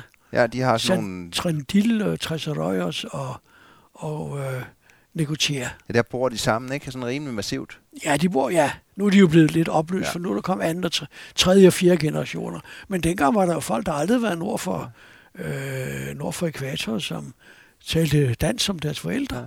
Der var også men, tyske enklaver tæt på, ikke? Der har også været tyske ja, enklaver. Ja. Der var finske enklaver. Men det er de danske, der interesserer os jo. Ja. Jeg, skulle skrive, jeg synes, jeg ville skrive om dem. Ja. Og så tog vi så over Andes, min kone og jeg, ned til Patagonien, og så fejrede vi jul i, i uh, Bariloche. Bariloche er et meget specielt sted. Fordi Bariloche er der mange tyskere. Det vil sige, at efter krigen hed de Schweiz og Østrig. Ja. Gamle nazister. Ja. Og deres efterkommere. Efterkommerne kan jeg ikke klandre. Nej, nej, de er jo ikke... Nej. Og så derfra er bagvejen ind til, ind til Chile, ja? som året før var kuppet af Pinochet. Og det var ikke godt at være journalist, så jeg var inkognito. Og vi kom ind over, det var flot turen ind over Andes og ned til, til, til Osorno og så videre. Og så kørte vi op igennem Chile og til Santiago til Chile, hvor jeg fik forbindelse med vores ambassadør. Øh, hvad fanden var det nede, Ole? Ah, det er også noget med sådan. Skidt med det. Philipson hedder han. Ja.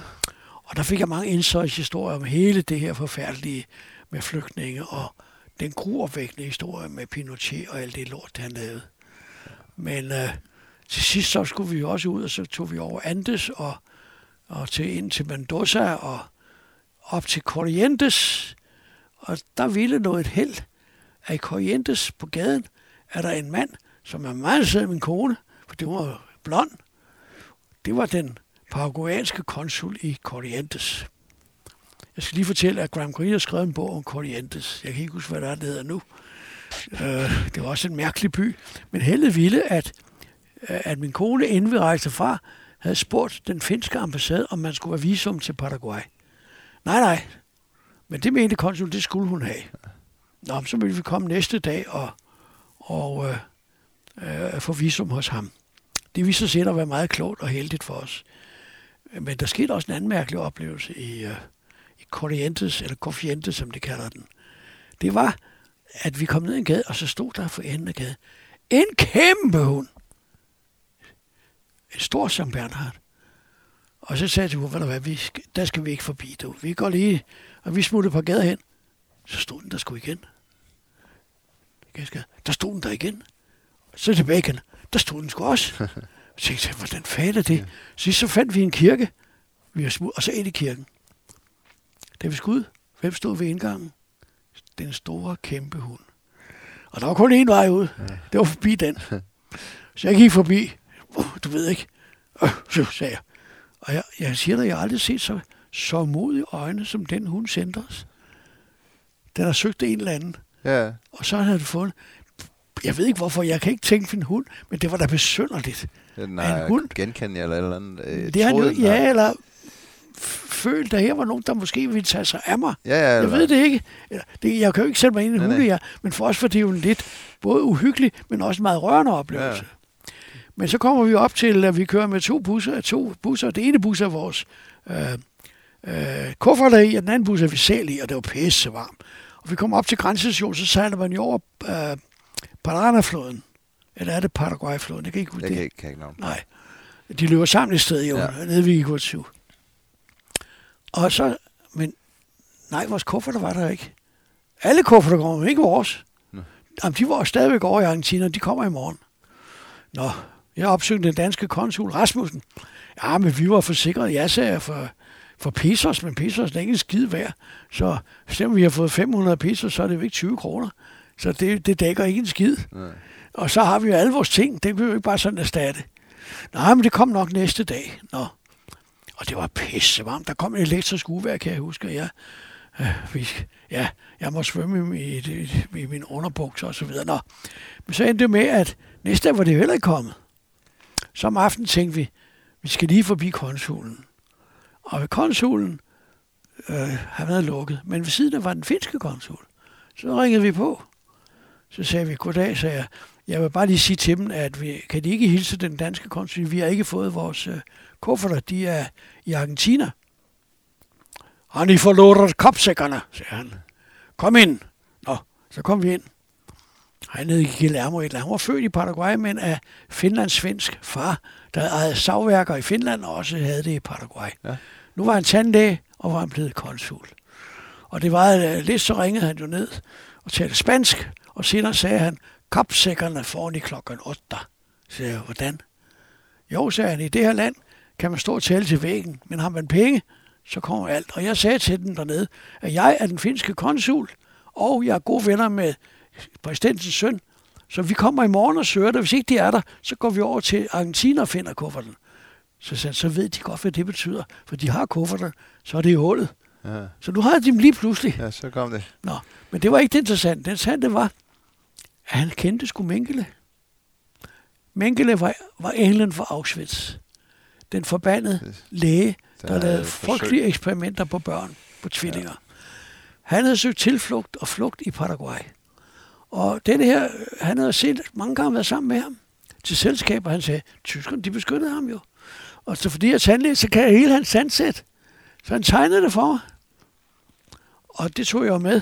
Og flere år efter var Simon Wiesenthal, som du også nok har hørt om, øh, nazijæren Ja, fra ja, Wien.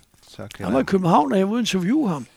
Og så har jeg jo det her med, og så viser jeg til Wiesenthal, siger han, ja, siger han, det er fuldkommen korrekt, men vi har originalen.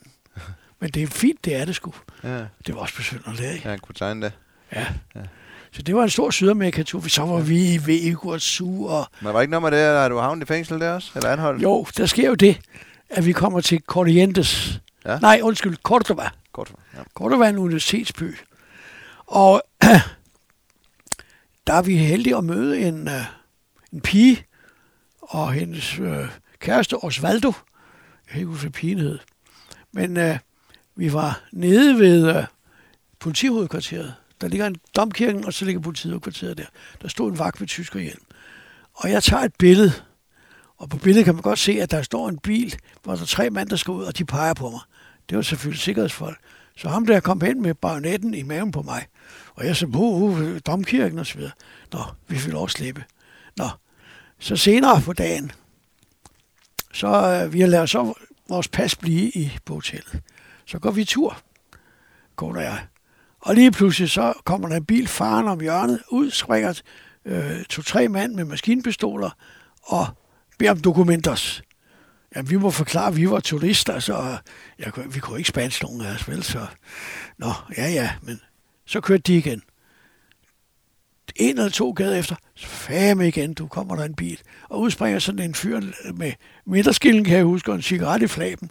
Dokumentos. Nej, det havde vi jo ikke. Op i bilen, og jeg fik nærmest sådan en, en kolbe i ryggen, du ved, op i den bil. Min kone fik sådan mere galant øh, låsagen, ikke? Og så kom vi til det selv samme hovedkvarter, hvor de der folk havde stået. Og jeg kan huske, den vagt, der stod der, det, det var allerede selvfølgelig skiftet i mellemtiden. Han kiggede, oh ah, det var dem der, ikke? Ja. De der, der er nok noget med dem. Og det jeg husker, det fik, der var ikke nogen, der kunne tale engelsk. Og, og det var altså uhyggeligt, fordi der var skrig og skrål her forskellige steder. Og vi anede ikke vores levende råd. Og der var ikke nogen, og de prøvede, de talte spansk til os, og jeg prøvede at fortælle, at dokumenter, en ala hotel, og videre. Og ja, ja, ja, du ved, hvor vi kom fra, bla, bla, bla. Det var eddermame længe, du, og det, var altså en ret frygtelig situation at sidde der og høre, og så høre alt det her. Høre alt andet, ja. ja. Til slut, så er de altså bare fundet ud af det, for så kommer der mand ind, der godt kan tale engelsk, og siger, ja, det, det her er nok lidt af en misforståelse, for vi er, de er jo de er turister, og vi har det hotel, de har opgivet, Hotel Italia, der har vi været, så vi ved godt, at de er, de er der. Så vi fik lov at gå. Ja. Jeg kan godt sige det, det var sgu... det var mere... Jeg tænkte, hold kæft, hvis de begynder at tortere os, eller hvad fanden det var, ikke? Jo, der sker jo det på et tidspunkt. Min kone begynder at skulle græde af ejerskab. Hun fattede ikke situationens alvor. Ja. Ligesom hun heller ikke fattede, da vi bliver anholdt. Haha, vi var lige blevet, vi var lige blevet stoppet to minutter før. Ja. Så haha, ikke? Maja sagde, det er, det er alvor, du skal ikke begynde at grine af det her. Øh, så blev hun jo skide sur i det her, øh, og også lidt bange selvfølgelig. Og så er det sjovt, at da vi så kommer tilbage til hotellet, så har jeg den der handbook in South America.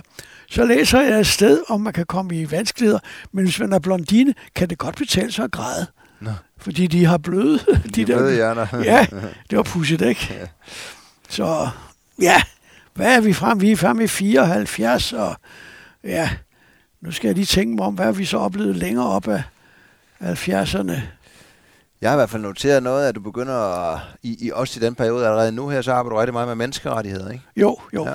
Ja, ja der sker jo det i 77 får jeg menneskerettighedsprisen af Amnesty, fordi jeg skrev jo om meget om, altså jeg lige sige 73, der skulle jeg til øh, Sydafrika, ja. men blev forment adgang. Fordi jeg skrev jo en del om de her befrielsesbevægelser, MPLA, øh, fra Limo, og hvad de nu hed rundt omkring, MPLA i Angola, og, og øh, ANC i Sydafrika. Jeg traf jo alle de her sorte mennesker, når de kom til København, som jeg sagde, det er en god idé at trykke en sort mand i hånden, for han bliver nok præsident en dag. Og jeg sammen med Peter Dalhoff Nielsen, som jo var en kendt øh, tv-mand, vi to var de eneste, der mødte Mugabe, da han var i København. Han var jo også trykket. Han var også med. Ja, ja. Og, ja.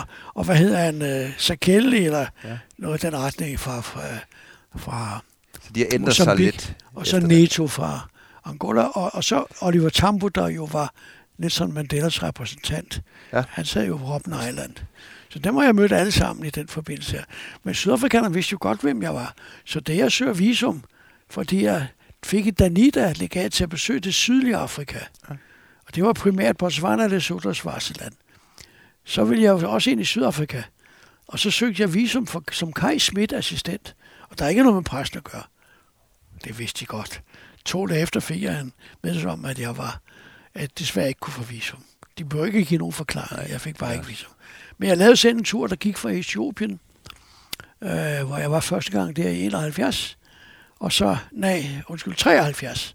Og så tog jeg ned igennem øh, øh, Kenya, mm. og Tanzania, Zambia. Det var meget interessant. Jeg var derude og besøge de der flygtningelejre helt ude ved Caprivi-strip. Caprivi-strip, det var jo... I Namibia havde jo øh, tysk Sydvestafrika, ja. og Caprivi var jo tysk udenrigsminister. Han ville lave en kile over til Deutsch, Ost, øh, øh, Deutsch Ostafrika, altså Tanganyika. Ja. Men der var en Sisi Road, der sad imellem, der stoppede det. Det var Rhodesia, det blev til.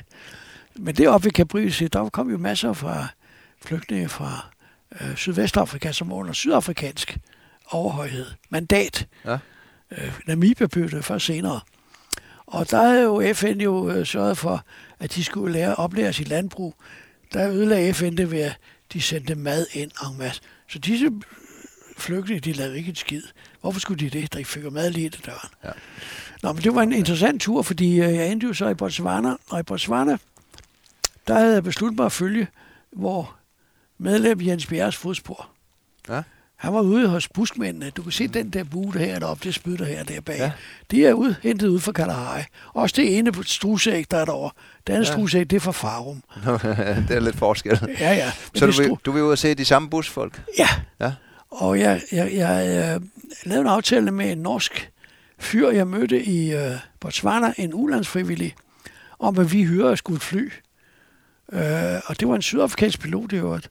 Og så fløj vi det lille fly og landede ude i en by, der hed, eller by og by og by, der hed Kransi, h G-A-N, eller GH-A-N-C-D. Der lå en, øh, den eneste bar i hele Kalahari, der Kalahari Arms, der var vi så inde. Der mødte vi jo boer, og de synes vi ikke var rigtig kloge, og skulle besøge buskmændene. Er du vanvittig, mand? De er jo ikke, ah, de er jo ikke, de har så små hoveder, de er jo, de er jo dumme. De er jo ikke intelligente, de er jo ikke mennesker.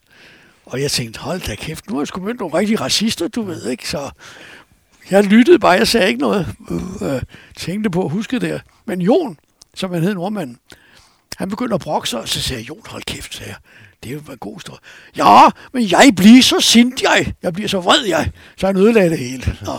Men vi fandt jo så tilbage, og så fandt vi jo, det var godt, vi fik talt med de der boer, fordi den landingsstrip, ham der sydafrikanerne havde, den var jo altså fyldt med stokke, så vi var crashet, hvis vi havde landet på den. Ja.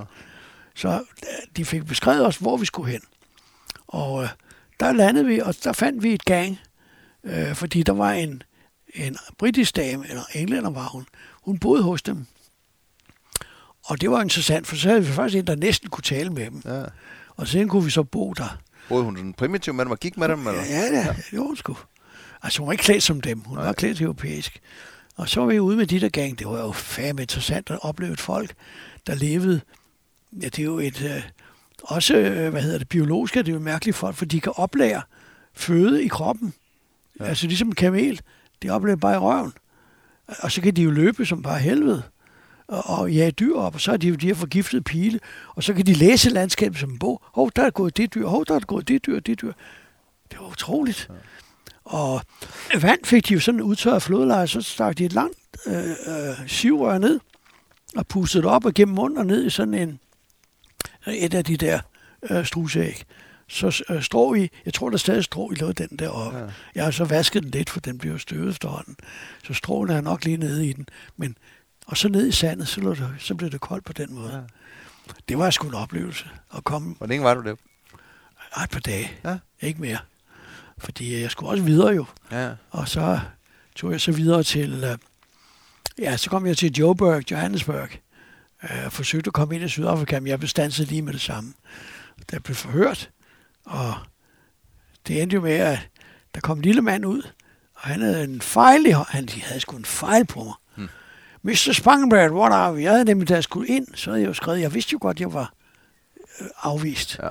Så stod der occupation, så skrev jeg assistent J, J-O-R-U, J-O-U-R, punktum. Altså journalist, ikke? Men jeg skrev det ikke helt ud. Hvad skrev jeg assistent? Mr. Spangman, what are you? Are you a journalist or assistant? Oh, no, sagde jeg. No, I am assistant journalist. I mostly write about broken legs, but mostly I make administrative works. Bob, bob. Jeg troede de jo ikke på. Så, men det endte jo så med, at jeg kunne kun blive henvist til det det hotel op på toppen. Det eksisterer stadigvæk, men dengang var det jo lukket for folk, der skulle videre. The first class prison, som han sagde deroppe, ja. øh, ham der, øh, indskrivningen. Ja. Og øh, jeg husker, jeg sagde til ham her, øh, forhørslederen, eller hvad nu var, jeg sagde, at forskellen på os to er jo, at de drikker, de drikker øh, white horse, jeg drikker black and white. Mm. Så kom der noget, der lignede smil hen over ham. Det var det eneste, der kunne komme ja, ja. Men så var jeg jo både i Lesotho og i Swaziland. Ja og så inde i Mozambique også øh, på den tur der. Jeg boede hos øh, private, som jeg havde sørget for at få kontakter med, inden jeg tog derind. Men ja. jeg kom ikke til Sydafrika. Men hjemturen var interessant, fordi der tog jeg til Kinshasa. Og der var danskerne, der havde lavet et stort hospital, som i dag er totalt forfalden. Ja. Det var et mesterstykke. Flot hospital velfungerende med danske læger og enkelte norske. Jeg var ude at sejle på Kongofloden. Det var fandme også. Hold kæft med alle de der, hvad hedder de der planter, øh, øh, hvad kalder man dem, der dækker hele floden. Hvad de hedder? Okander. Hvad for noget? Ja, okander, men det er ikke okander. Det er, det er nogle tilsvarende, ikke? Jeg kender ja, ikke det er til, Ja, det er tilsvarende okander. Ja, hvor man ser det ligesom ja. hele dækket. Ja. ja. De har indført af munke, portugisiske munke fra Latinamerika. Og de gror og gror og gror og gror og de stopper jo øh, vandværk og hvad ved jeg, og sluser, men man har fundet ud, at der er masser af føde i dem. Det er så senere. Men det var smægt interessant besøg, det der. Ja. Og der var det vigtigt at blive modtaget af en rød korsmand, fordi Ellers skulle jeg have bestukket mig hele vejen hjem, du ved, og, og så videre. Og meningen med den rejse, var det menneskerettighederne i de lande? Eller Nej, det var, øh, ja, det kan du så kalde det. Det var jo almindelig reportage, jeg havde lyst til at skrive som hvad. Ja. Det jo også omfatte indirekte menneskerettigheder. Ja, og, Fordi, og hvad du oplever. ja, ja, ja, Ja. Og for den der menneskerettighedspris, der fik jeg jo så penge. Og der tænkte jeg, at dem skal jeg bruge øh, på Haiti. Ja. Og nu er vi fremme i øh, 77. 77. Jeg kan lige tænke mig, hvor var jeg? 74, 75, 76. Og jeg har jo rejst der, ja, ja. men hvor fanden var det? Men det er ikke sådan noget så... Der er sat. Det er jo også fint nok. Jeg var, jo, jeg var i Polen, kan jeg huske, Ja. med, min, med min lille de show. Hvad hedder den der? Øh, 2CV, Ja. Ja. Med min kone og min datter, der nu snart bliver 50, hun var ikke mere end 10 år dengang. Den var det vildt opsigt i Polen. Altså Mercedes og BMW, det hvad? De har aldrig set sådan en bil før. De stod jo og glodede på den alle vejen, den der billigbil, vi kørte ja. i, ikke? Ja, det var for noget. Ja, ja, ja, der var vi så. Polen er jo et land, jeg interesserer mig altid voldsomt for. Ja. Jeg i 62, øh, øh, nej, 64, der liftede jeg gennem Polen, som jo dengang var meget fattigt. Og øh, der var jeg også, øh, ja, jeg husker den første øh, dødslejr, jeg så, det var Majdanek ude i det østligste Polen. Og øh, der var jeg sammen med en lærerinde. For det første kom jeg jo fra Poznan øh, med en østtysker i en lille trabant kørende dertil. Ja. Han, var, han var på forretningsrejse for sit VVB, folk egne, egne betrib. Okay. Og han ville øh, køre mig derud til, øh, til øh, vandrehjemmet. Men nu var vi jo september, og det havde lukket, Nå, for men det var på en skole. Ja. Så de her unger, de førte mig ind til en, øh, en dame, der var lærerinde, og hun talte fransk. Jeg fattede ikke, hvad hun sagde, men jeg stod så meget, om jeg ville have manger, altså mad. Jo tak, der var, de havde nemlig en lærer, der kunne tale engelsk. Han kunne sige, please, please. Altså, det var det engelske, der var. Nå, men jeg blev ført ned til, øh, lærerinde ned til øh, Hotel Julianka, og der var en herre, der havde kæmpet de britiske tropper, han talte engelsk. Og så han fik arrangeret med denne vidunderskønne lærerinde, Barbara, eller Barbaske på polsk, tog ud til øh, Majdanek, Ja. korsetlejren. Det var mit første møde med en udryddelseslejr. Vi havde sådan en tysk-polsk ordbog imellem os. Det var den måde, vi kommunikerede på. Ja. Ja. Men derude i lejren var der en dame, der kunne tale engelsk. Og der så jeg jo gaskammer, Ja. skoene, hårene. Det gør et frygteligt ja, indtryk. det er vildt at se. Så var der en journalist, polsk journalist, han Vnuk. Han sagde, at de er meget heldige at komme i dag, for i aften er der på Hotel Julanka, at de tidligere fangers aften. De er velkommen, jeg vil gerne invitere dem. Det var folk, der havde siddet der.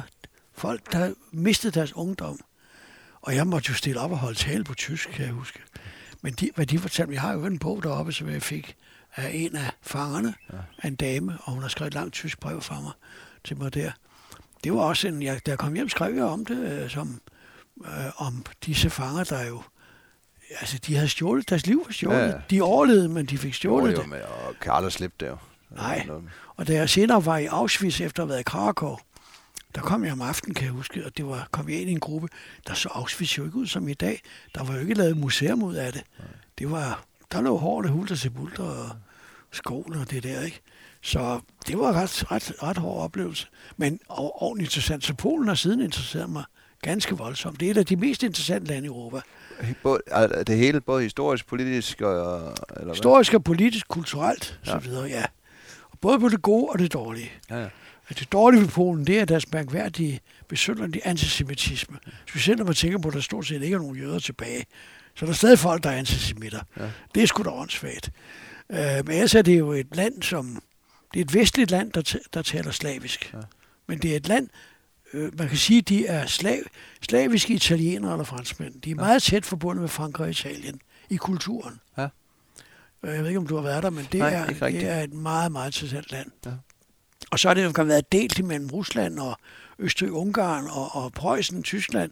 Det vil sige, du kan se de der tre kulturtræk i deres, i deres forskellige arkitekturer. ja, de er godt nok blevet slagtet nogle gange. Ja, ja, ja. De var jo forsvundet fra landkorten fra 1795 ja.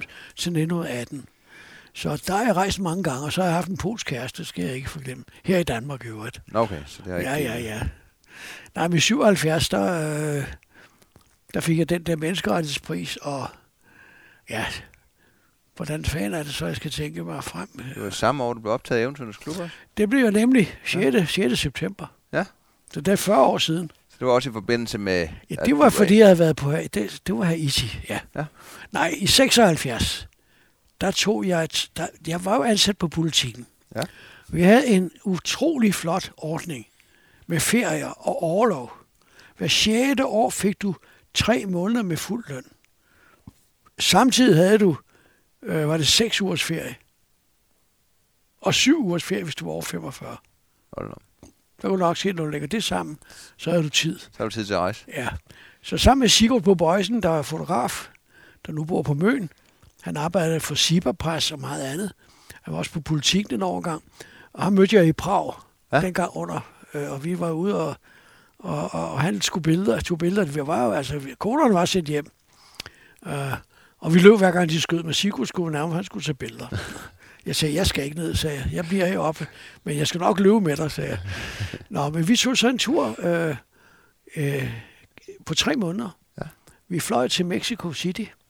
Og så tog vi over Jamaica og Puerto Rico, øh, de dansk-vestindiske øer, og hvad fanden var det, øh, Antigua, øh, hvad bliver det, øh, hvad hedder den, øh, Guadeloupe, øh, Dominica, Martinique, Grenada, Trinidad, Curacao, Panama.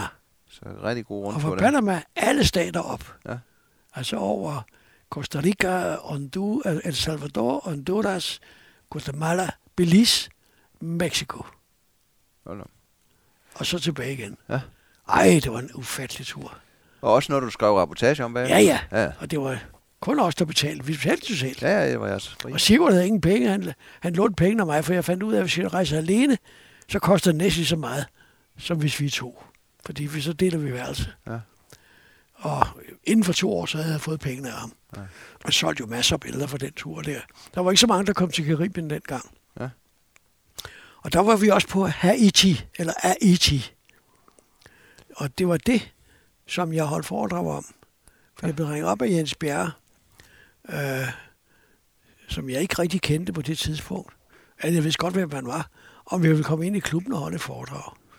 Og jeg kunne vælge, hvad jeg ville. Så sagde jeg, jamen, øh, jeg synes, at Haiti, eller Haiti, som jo ligger den ene tredjedel af Hispaniola-halvøen, eller øen, det er så lille Spanien, Ja. Hispaniola. Den, den anden, det er jo den Dominikanske Republik. Men Haiti er jo en, et land, som er oprettet af sorte. Og de gav Napoleon hans første Waterloo i 1804, hvor de smed franskmændene ud. Det andet var først i 1812. Og de lavede et kongedømme, og de byggede det her ufattelige citadel, der ligger oppe ved Carpathienne. Så det vil jeg godt fortælle om, og så videre. Og det gjorde jeg så i klubben. På det tidspunkt har jeg nu fundet ud af, der havde jeg ikke interviewet Baby Dog endnu. Fordi øh, jeg kom i 78 tilbage til Haiti. Ja. Og der havde jeg fået en interviewaftale med, med diktatoren Baby Dog i hans palads, der siden er sunket sammen. Efter det sidste. Jordskælv, ja. Så, men det var Haiti, som, ja, det var, det er mere afrikansk end Afrika, vil jeg Ja. sige. Og helt anderledes end det øvrige Karibien. Uh, altså, Karibien er, så, er voldsomt forskellig, øh, alt efter hvem der har været kolonimagt, Ja. og, og man kan identi- identificere de forskellige regioner eller øer på deres rum punch. Den er forskellig. Nå. Uh, det er sådan en populær drik Ja, ja. men selvfølgelig også kulturelt. En lille by, en lille ø som Dominica, der ligger der mellem øh, Guadeloupe og Martinique, som jo er dele af EU, Ja. franske kolonier, de er jo medlem af EU. Øh, Dominica er en lille fattig øh, Commonwealth-stat, altså tidligere britisk koloni. Ja. Og der var kæmpe karneval, kan jeg huske. Og der var de sidste Arawak-indianere. Arawak-indianerne boede i Karibien i sin tid. Dem kunne man finde på Dominica. Ja. Og det var jo skide interessant. Og så en, også Trinidad var jo med sin myriade af forskellige raser, og også øh, en asfaltsø, kan jeg huske. Der, man, man, kunne, man kunne grave asfalt op fra en sø, der blev ved med at komme asfalt op. Og det var selvfølgelig olieaflejninger. ja. Og så kan jeg huske, at Sigurd og jeg, vi skulle ud og se på flamingoer. De kommer nemlig hver aften fra, fra Venezuela. og, og, og, og, og, og overnatter på Trinidad. Ja. Men på vej derud, så ser vi pludselig, der er sådan en, en lang grøft, og der ser vi librænding. Der var også indre, der er bragt ind af britterne. Ja. Så de brændte sgu... Øh, nå, skal vi nu se librænding, eller skal vi se flamingo? Ja. Nej, jeg havde sgu da set librænding i Indien, så... Øh, ah, ja, det skal jeg lige fra. Den er jeg da helt glemt i Indien for fanden. Jeg var også i Indien, det var også i 71. Jeg var, gud ja, den er jeg sprunget over. Nå, men vi så flamingoen i stedet for.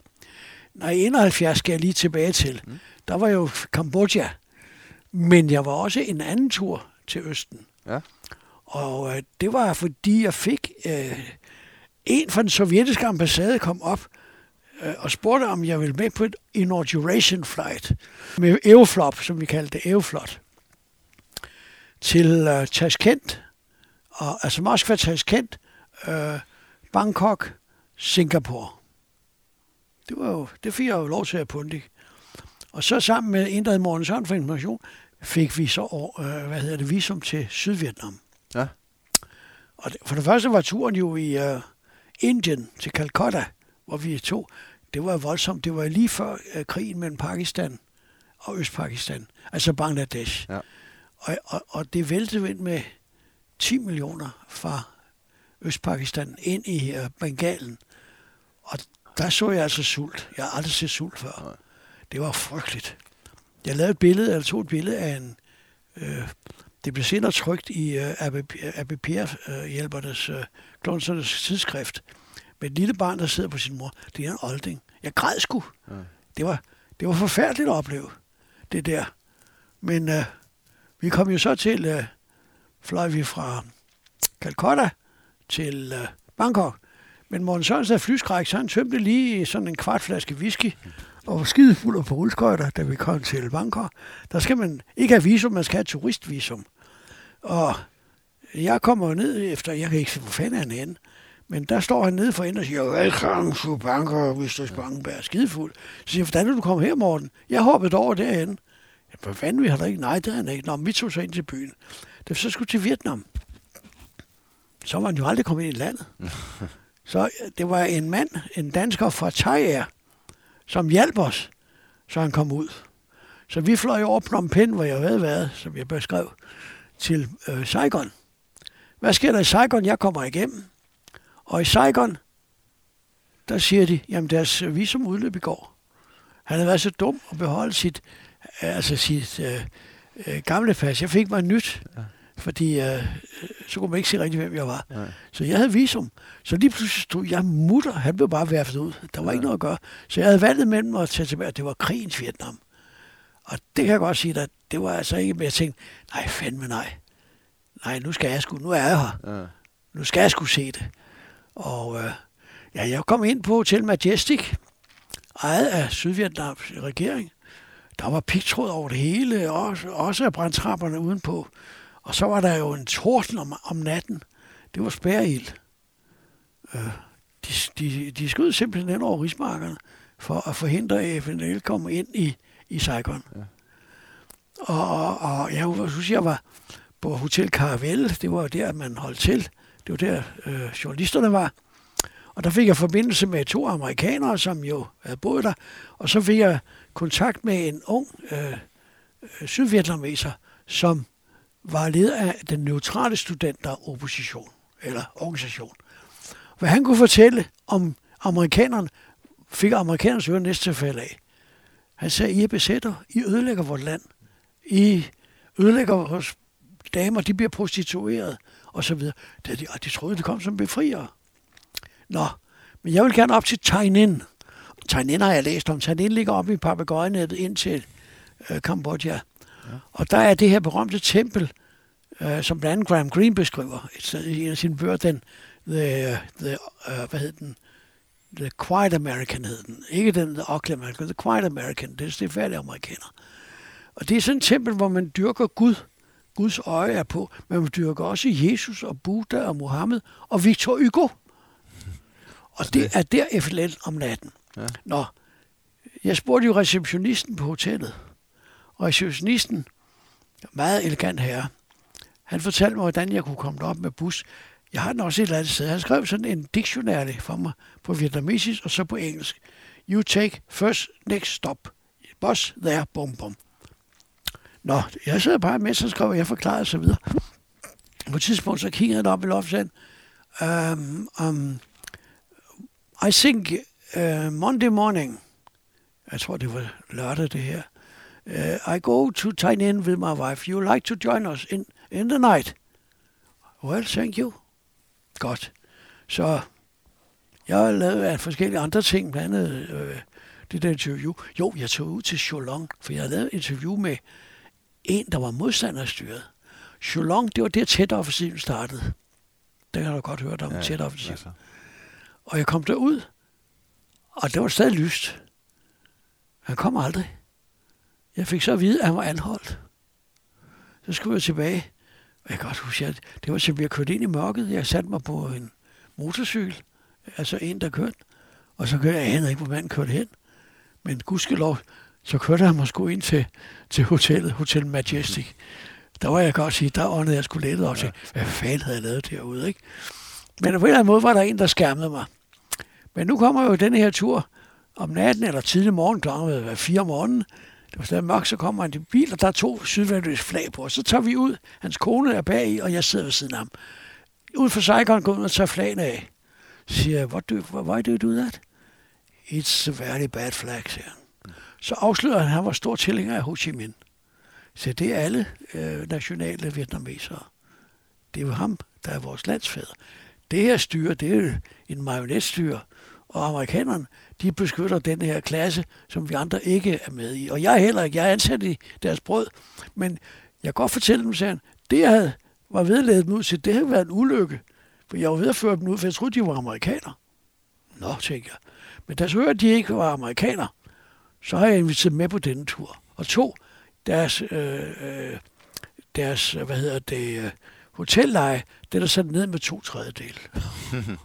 jeg skulle ikke betale amerikaner på det. Men der var vi på vej til, og der sker jo også lige pludselig et angreb ude i over rismarkerne. Der er sådan lund. Om det er 500 meter væk, eller det er en kilometer, det kan jeg ikke bedømme i dag.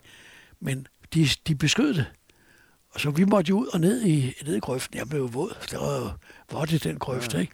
Men gudselov havde de ikke. Vi var væk fra bilen, ikke? For hvis nu ser bilen, så kan det være, at de beskyder den. Men vi slap. Ja. Og så kom vi til Tegn ind, og det var overordentligt interessant at se alt det her. Velvidende, at, at det var under sydvietnamesisk kontrol om dagen. Om natten var det Viet Cong, ja. eller FNL, som de hed. Ja, det, det var ja. også tæt på afslutningen, kan man sige. Ja, altså, på den viser, at det kunne være gået gruvligt galt, ikke? Ja. Så, men, uh, lad os så se. Jamen, det var, så var vi op med, så er du kommet ind i Eventyrens Klub og få menneskerettighedernes pris, og så uh, ja. har jeg noteret, at du begynder at arbejde lidt mere med som korrespondent i, i 80'erne? Ja, så kommer jeg jo, jo, det er jo så, at øh, jeg var stadig gift med, øh, vi var jo i, så kan jeg huske, vi var i Frankrig i 79, i Nederlandene, Belgien, Frankrig, min kone og jeg. Ja. I 79, øh, der er der, der er noget af det danske institut, de havde noget, der hedder Regions of Europe, det vil sige mindretal og regioner i Europa, holdt konference hvert år på, i København. Og det her var på Københavns Rådhus. Og der kommer jeg op, fordi der er en frilansfotograf, han ved ikke, hvem han skal fotografere, og jeg skulle til Roskilde, jeg boede i Roskilde, så jeg siger, jeg går lige med op og viser det. Og der var øh, 100 mænd i mørkt tøj, der var tre damer, to fede madammer, og så var der en skide flot lille dame i hvid kjole. Flot sorthåret dame. Men det tænkte jeg jo ikke rigtig over, at jeg godt lade mærke til hende. Nå, men så da det hele var forbi, og jeg, så skulle jeg gå, så siger, øh, så siger øh, Vejdekamp derovre med sig, kommer du ikke med ind til receptionen? Så siger, nej, det kan jeg jo ikke, jeg har kopperbukser. Jeg gik jeg næsten i samme tøj, som jeg for år for inden havde mødt præsident Kekkonen til juleafslutningen på den finske øh, parlament, hvor jeg bare gik ind for at se afslutningen. Og så, siger, så sad jeg på journalistbænkene, og så siger journalisterne, nu giver præsidenten kaffe. Jamen, jeg skal da ikke ind. Jo, du skal. Og så går vi ind, og så hilser jeg på herr Kekkonen, som en eneste skilte sig ud for hele forsamlingen, fordi jeg havde røde svitter, blå kopperbukser og støvler, og de andre, andre, de var i fin dress. Mm. Og det samme var her på Københavns Rådhus. Men der var jeg så lejlighed til at hilse på damen. Og det endte jo så med, at ja, det er en længere historie. Jan Stage, som du måske kan huske, ja. han, øh, ham og jeg, vi skulle jo ordne valget til 18 års valgret øh, to aftener efter. Og jeg fortalte, det var jo hele natten. Det plejede det at gøre. Men øh, da Jan og jeg var færdige med at få indsamlet, så ringede jeg over til øh, missionshotellet, der boede jo dem, og fik en med i byen. Og ja, vi endte også på missionshotellet. Ja. Og så var den, og så endte det jo med skilsmisse på et tidspunkt. Ja.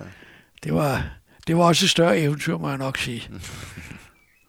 og det var jo der, den forbindelse, hvor jeg før øh, er blevet skilt, var jeg så i, øh, i øh, Uzbekistan, Tajikistan og Kirgisistan, ja. hvor også Vibeke var med. Det var også en forrygende tur. Det var så i 78, ja. Og så i 79, ja.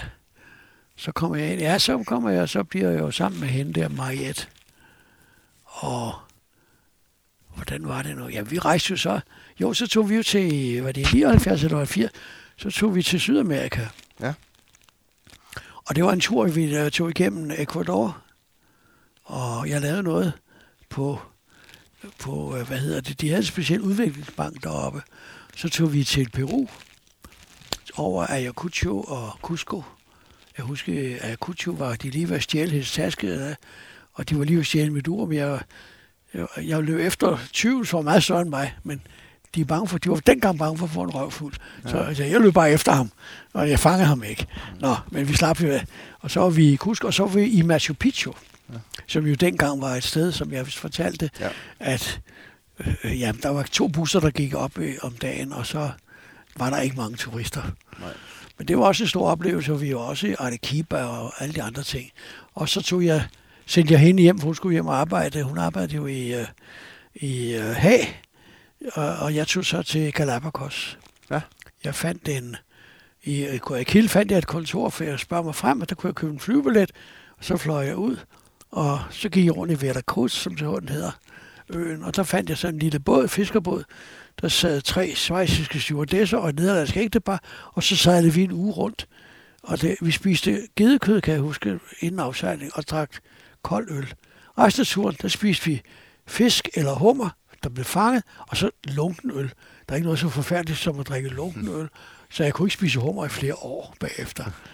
Men det var en utrolig tur. Ja, altså bare dyrelivet, ikke? Og det var ikke som nu, hvor du øh, kommer i en stor, øh, hvad hedder det, krydstogt eller skib, og det vælter med turister. Dengang var der jo ikke ret mange. Jeg har hørt her i det senere tid, de siger, de er sådan lavet en hel masse øh, restriktive ting, sådan at der ikke kommer for mange. Ja, det er de nødt til. Ja. Det er simpelthen nødt til. Ja. Men dengang kom du meget tæt på alting, og ja. dyrene var jo... Det var utroligt at sidde sådan oppe af sælerne, og så når der er sgu da en ørn, der sidder lige tre meter fra dig. Ja. plejer ørnen jo ikke at gøre, vel? Ja. Øh, og sådan var det hele vejen igennem. Ja. Så det var en stor, stor oplevelse der i, uh, i 79. Jeg husker, det var samtidig, at, uh, eller 80, det var også samtidig, at Irak-Iran-krigen brød ud. Den regnede vi med, at det tre uger. Den varede otte år. Ja. Ikke? Det var en hård ja, ja. Dækker du den også, eller var det bare... Nej, det gjorde jeg ikke, nej, men det har senere haft uh, Iran at gøre med, fordi min nuværende veninde er iraner, ah, ja. og jeg rejste i Iran ja. med hende. Så det er jo langt senere. Ja. Og ja, så er vi jo op der i, uh, hvad hedder det, de der 80'erne, der rejste Mariette og jeg jo mange steder. Vi var jo, ja, vi tog jo, det var mest bil, vi rejste meget. Vi, jeg havde aldrig brugt mig om Frankrig før da. Nej. Fordi uh, jeg synes ikke, fransk var horske norske. Men Mariette, som kommer ned fra Limburg med Maastricht, et farverborgmester i en by, der hedder Gillen, øh, der ligger, hvor Nederlandene er smallest. Og der er de jo frankofile nede, de er jo ikke hollændere. Ja, det er samme land, men der er jo ikke noget land, der hedder Holland, det hedder Nederlandene. Ja. Og de er bestemt ikke Holland. Men vi er fra Grylle Hollænder, de er jo fedtede, sagde han. De er kalvinister. Men hernede er vi katolikker og så videre. Men vi tog det gennem Belgien, og vi tog den gennem Frankrig, og hun vidste mig skulle Frankrig. Jeg, jeg stod så set alt i Frankrig, undtagen Bretagne. Jeg kunne lige være lidt inde i. Ellers har jeg skulle set det meste af Frankrig. Ja, der var også mands. Ja, og så har vi kørt i Spanien selvfølgelig.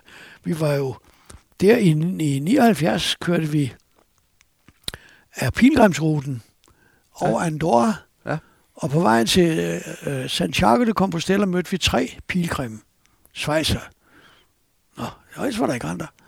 Da vi så kommer til Santiago de Compostela, så spørger jeg, så mødte jeg, jeg vil godt skrive lidt om det, det var til Sandby, Hemmingway har skrevet om den jo. Og øh, så øh, spurgte jeg turistchefen, hvor mange danskere har overnattet her i 1978. Ja, det kan jeg ikke svare sagde han, men jeg kan se på statistikken, at vi har haft syv nordboer, syv skandinaver. Ja. Syv skandinaver, du.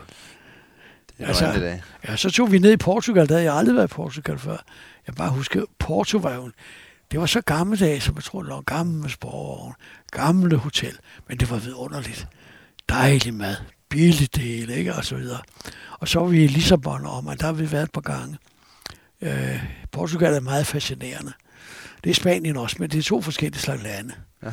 ja, så har jeg jo rejst meget med Mariette. Vi har jo rejst i, øh, øh, i Irland og i England, øh, også Skotland og øh, uh.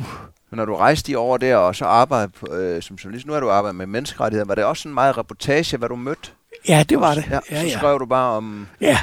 det, det kultur, du mødte, eller mennesker? Altså eller? menneskerettighederne, det gik jo mest ud på overgreb ja. på menneskerettighederne, som jo fandtes næsten overalt. Og ja. det er især i EU-lande, de fandtes.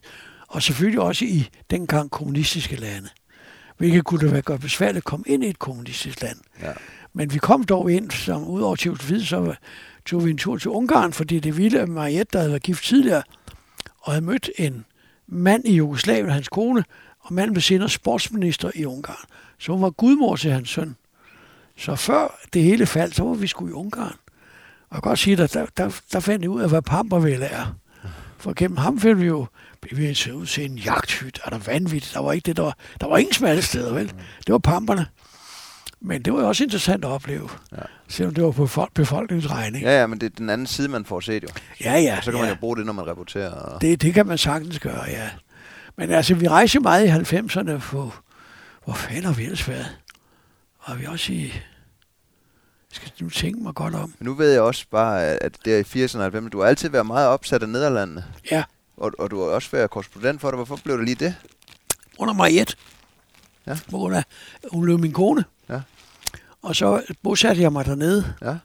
Og det var et land, som var ubeskrevet næsten. Hvor længe boede du dernede? To år? Jeg er knap to år i alt. 82, 83 og lidt ja, 82, 73, så senere en gang til. Så blev jeg jo skilt fra en i anden omgang. Ja. Så måtte jeg jo flytte tilbage. Og, øh, men det var jo mest Europa, vi, og så, jo, så rejste vi også til USA selvfølgelig. Vi var også i Kalifornien og alt det der ja. og det er jo det er mere trivielt selvfølgelig. Ja. Men, men og, vi, al... og, og så har vi også rejst i Mellemamerika. Ja. Men i al den her rejsen, der har du altid været meget historisk interesseret, ikke? Absolut. Så du har været god til at, at læse op, inden du tog ud og rejse? Eller? Ja, ja, ja, det har jeg ville. Altså, hvis ikke du har historien med, ja. så har du ikke perspektivet. Nej, nej. Øh, der er masser af mennesker, der kan rejse uden historie. De ser bare et landskab. Nej, hvor er der flot her. Nej, hvor små. Eller skriver de, eller siger de, det er fantastisk flot og som de skriver på Jyllandsposten, eller siger på Jyllandsposten, hvis der er nogen, der skriver en fantastisk udsigt, så, så nedlægger vi veto. For de siger ikke en skid om, hvordan udsigten er, at den er fantastisk. Nej. Man skal beskrive den. Ja. Og det er så det sproglige. For det, der ser man jo også, det sproglige, hvordan altså ord bliver, ja, et nudansk, det er så meget fladpandesprog. Øh, giv en hånd, ikke, som jeg hørte i radioen, giv dem en hånd, så siger jeg, hvordan er det kannibalisme, det her? Skal, skal, jeg kan ikke klappe, hvis jeg har givet en hånd, vel? Umuligt, men det er sådan en, også fladpandesprog, eller, eller spørg ind til, man kan da bare spørge, hvad man kommenterer eller ikke på, man kommenterer alle de der overflødige ord, der kommer på. Det er meget ind, gået ind i sproget i dag. Ja, helt sikkert. Det er ja. mit egen sprog også. Men altså, ja, men, ja det, det, jeg skal da heller ikke gøre, sige mig fri for, at jeg ikke også nogle gange falder i, Nej, nej. Det, kan det er jo det, når man har arbejdet med sprog i mange år, ikke? Så, jo. så man at... Men jeg, jeg er meget bevidst om det ja. efterhånden. Og det sjove er, at øh, hvis du går til, ind og ser min gamle karakterbog, jeg tror det er tredje mellem, så står der godt minus, godt minus ja. i dansk mundtlig dansk stil. Og så står noget i retning af, og godt minus, det var altså ikke nogen høj karakter. Det var lige over bunden, det var lige over øh, dumpegrænsen. Der var næsten på dumpegrænsen. Godt, det var dumt godt kryds, det var lige over. Der står der, Kaj mangler udpræget sproglig fornemmelse, særligt i dansk stil. det er meget morsomt at tænke på. Ja. Nå, men ellers har jeg så rejst meget i, øh, på mange andre måder. Altså, op igennem 90'erne, jeg nævnte det lige, der var det Mellemamerika, USA og, og, og så her op i 2000, ja, der øh, kom jeg så til at møde øh, øh, hvad hedder hun? Ja, Jolla, min polske kæreste, der skulle vi selvfølgelig rejse til Polen, og vi var også, jo, jeg var også på en meget guided tur, og 2000 var det, vi stiller et, til de kapverdiske øer. Hmm? dengang var de jo ikke kendte. Nu er der jo charterrejser til dem. Ja. Øh, det er fascinerende. Og, og jeg husker, at jeg gik op og købte mig en billet hos øh, Svante, et fly, de sporer Sal. Sal Lufthavn er bygget af sydafrikanerne. Ja. Fordi under apartheidstyret kunne de ikke få lov at lande i Afrika. Men da portugiserne jo havde øh, de karvatskøer, så fik de lov at bygge der. Så der lander man. Men der skal man ikke blive. For det er sådan en, øh, det, det er blevet en rigtig turistghetto. Det var det ikke dengang, det er det blevet. Men så tog jeg med indrigsfly til øh, Nicolaus, San Vicente, sejlede fra San Vicente med flyvefisk, der fløj med ørerne på dig, til øh, San Antao. Alle disse øer er vidt forskellige. Ja. Og, og videre til øh, øh, hvad hedder den, Santiago, hvor hovedstaden Praia ligger, den er også meget afrikansk. Og til Fogo, hvor de har en kæmpe vulkan, som... Øh, det er også noget helt, øh, helt... Der er 18 øer, de ni er beboet af besøgt de syv. Og sidste var Boa Vista, at der nu også er blevet turister. Det var noget ikke dengang.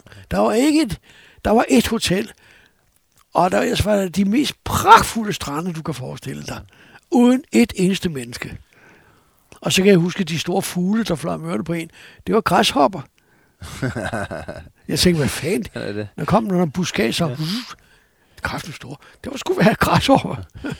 Ja, var der græshopper over? Ja, ja, for der lå nogle skibsfrag, jeg skulle ud og se. De lå øh, væk fra byen, ja. et par kilometer op over den tange der. Det var der, jeg oplevede græshopper. Så de her i brænding, de her skibe, der blev et op af havet. Ikke? Ja. Det var jo også øh, meget fascinerende at se. Ja. Og så, jo, det var en fantastisk tur, også fordi den kostede 15.000 for en måned. Og den første tur, jeg læste om, øh, det var 65 ferie. Det var for 14 dage. Den kostede 22.000 plus det løse. Ja, men så kommer der også byråer ind over alt. Det er alt det, der gør. Men, ja. men, men nu, når vi snakker her, du, du gik på efterløn i 99? Ja, i 99, ja. ja. ja. Og, og, så, så, og, og der kunne jeg jo ikke gøre andet end, end at, at, at skrive. Nej. Og der skrev jeg så om biler og rejser, Altså meget med rejseri, ikke? Ja. Blandt andet Kap Verde og, og andre steder, jeg, jeg rejste de år der. Øh, fanden var det Polen og... Uh, og helvede, jo, og jo var Syrien med eventyrens klub. Og Yemen, ja. den der klub, ja, det var sgu i 90'erne allerede, vi havde den der tur til Yemen, der også var en betalende tur. Yemen var jo et eller andet end i dag. Ja. Det var, ja, det var altså, hvad skal vi sige, det var, det var en muslimsk verden, som var med damer med slør, du ved, og altså, det var århundrede væk, du ja. var der. Uh, og så, ja, så kommer jeg jo op, og så er det, jeg bliver 67 år. Det bliver jeg i 2009, og så kan jeg begynde at blive rejseleder. Ja. Og så har jeg været rejsevildleder for 65 ferie, som det nu hedder de viru, øh, visus, undskyld, ikke virusrejser. Og så har jeg været det for Victors farmor i... Øh, øh, ja, jeg rejste jo så før, da rejste jeg jo også med hende der, Barbara, til øh, Burma via Kina. Ja. Og gennem The Burma Road, hvor jeg fortalte, at vi kom ned der til Mandalay, og jeg gik ud og, og, og købte et eller andet på en snask, lagde drikkepenge, og han kom løbende efter mig, fordi jeg havde glemt mine penge. Og det, da jeg kom til øh, Burma et par år efter, så var den tid forbi. Nu var der vokset både op der, ligesom svamp i underskoven. Nu var det turistboder. Ja. Nu er der kommet turister. Så hvordan er det at have været her? Altså, du, som, som, som rejseleder har du besøgt mange af de steder, du egentlig har været ude? Mm, ja, både og. Både, altså, jeg havde jo været i Burma en gang. Ja. Også været i Sri Lanka før. Ja. Det var jo et halvt år før borgerkrigen brød ud. Der lavede jeg en radioudsendelse, hvor jeg kaldte uh, Sri Lanka et nyt Nordirland eller, eller Singapore. Ja. Altså enten, enten en fredelig, ja, eller også et borgerkrig. Ja. Det blev det, det første. Og det var forfærdeligt. Ja. Øh, men øh, så, så, sådan, noget, sådan noget kunne jeg skrive om i de år der, indtil jeg blev pensionist som 67-årig. Ja. Og så begyndte jeg som rejseleder. Ja. Og der har jeg så været for Victors Farm, og også i Etiopien, og, og Sri Lanka, og Burma, og så har jeg været i, øh, ja, så har jeg rejst rundt i Europa, og, og, og som biljournalist har jeg været masser af steder. USA og Japan, Sydkorea. Og så her i 2008 var det, der tog jeg til Nordkorea. Ja. Nej, det var 2009, hvor der har været, ja, til Nordkorea. Og så har jeg rejst med Manisha her, hun er jo iraner, vi tog til Iran her for nogle få år siden. Hvad synes du om Iran? Hvad siger du? Hvad synes du om Iran? Ja, Iran, det er et øh, fascinerende land. Og nu var det jo godt at have en dame med, der kunne tale farsi. Og så pludselig, ja, det var, jeg tænker på, vi, øh, vi lejede et hotel i Teheran. Jeg tror, på en måned, vi var væk, øh, sov vi tre gange hos, eller fire gange. Vi sov i sommerhus to nætter op ved Kaspiske Hav, og en gang øh, i Paradis, der ligger nord for øh, Teheran, øh, der bor de rige. Ja. Det var hendes, øh, jeg tror det var onkel eller sådan noget, de har jo gammel general jo, at havde siddet under Irakkrigen og skudt med, med missiler. Øh, og øh, det var også interessant, og, og vi så fanden meget deroppe af. Og så boede vi på et hotel i øh, Teheran, hvor vi jo selvfølgelig ikke måtte bo sammen. Vi var ikke gift. Så vi boede hver sit værelse. Og så tog vi den klassiske, tur, vi fløj ned til, hvad hedder det, Shiraz, må det være. Og tog helt over Yats og Isfahan og, og hvad hedder den, Ko, øh, ikke Ko, hvad hedder den, den hellige by. Nå, Ja, vi så alt det, der, der var ja. hele vejen op. Men alle, jeg hører, der rejser i Iran, de siger, det er et fantastisk land at rejse i, fordi folk er så gæstfri. Og, det er helt, ja. helt ufatteligt. Ja. De er meget nysgerrige. De er meget... Øh, øh, du kan ikke gå, øh, og de opdager uden, uden du bliver inviteret hjem. Ja. Men det undslog vi os, for det kan man jo ikke holde at sidde der. Øh, og vi spiste bedst på en restaurant. Ja. Det værste er, at man kan ikke få spiritus, men det kan du få privat. Ja. Fordi øh, men øh, Iran er et stort land, og så Nordkorea var jeg også i. Og Nordkorea, det er fuldkommen absurd. Ja, det må det være. Men det er vanvittigt interessant. Ja. Fordi det er så anderledes. Ja. Og her taler jeg ikke om turisme, jeg taler om interesse. Politisk interesse, også øh, at få indblik i et folk, i en stat, der er så fuldkommen anderledes end alt andet, du oplever. Ja. Så jo, det var jeg glad for den tur. Ja. Og så har vi været med klubben i Cuba, ikke? Ja. Og, og hvad fanden har vi ellers været hen? Du har været godt omkring. Men så ja. nu her i din, din ældre år, når du nu siger, du øh, er gået på pension, og hvad, hvad så med skriveriet? Skriver du mere? Åh, oh, eller, ja, jeg, nej, jeg skriver mest øh, indlæg. Ja. Altså, hvad hedder det, læserbrev ja. eller indlæg. Jeg har flere, jeg har flere indlæg i Frederiksborg Amtsavis. Du kan ikke slippe det? Nej, lidt skal man, ja, ja. skal man skrive, ikke? Men jeg vil godt se indrømme, at jeg er blevet lidt doven nu. Nu har jeg godt tænkt på, at her, hvis jeg lever længe, så vil jeg skrive mine erindringer. Ikke fordi der er nogen, der skal udgive dem, men det er fordi, det er meget godt at lave en opsummering. Ja. Og hvis min datter gider læse, så er det fint nok. Øh, eller børnebørn. Ellers må de bare smide det ud. Ja. Øh, jeg siger som Hemingway, selv efter den mest, selv efter den mest berømte i verden, ja. er der mindre tilbage end skyggen på en mur. det, er, det er jo sandt. Det er jo rigtig sandt, ja. Ja. Hvad med din datter? Har du rejst med hende nu? Øh, ja, tidligere, men nu bliver hun 50 i november. Og jeg har lovet hende en rejse. Vi har ikke fundet ud af, hvor. Nej. Fordi det er også lidt spørgsmål om penge og, og hvor meget vi skal. Hun vil jo gerne langs helvede vold, ikke? Ja. Hun vil til Manaus, så siger, der har det jo været. Hun har rejst med sin mor tidligere. Men det senere år hun ikke rejst så meget. Jo, til Italien nu. Ja. Altså det er sådan, mit, jeg har to børnebørn. Den ene er jo en øh, senior, øh, som nu er 22,5.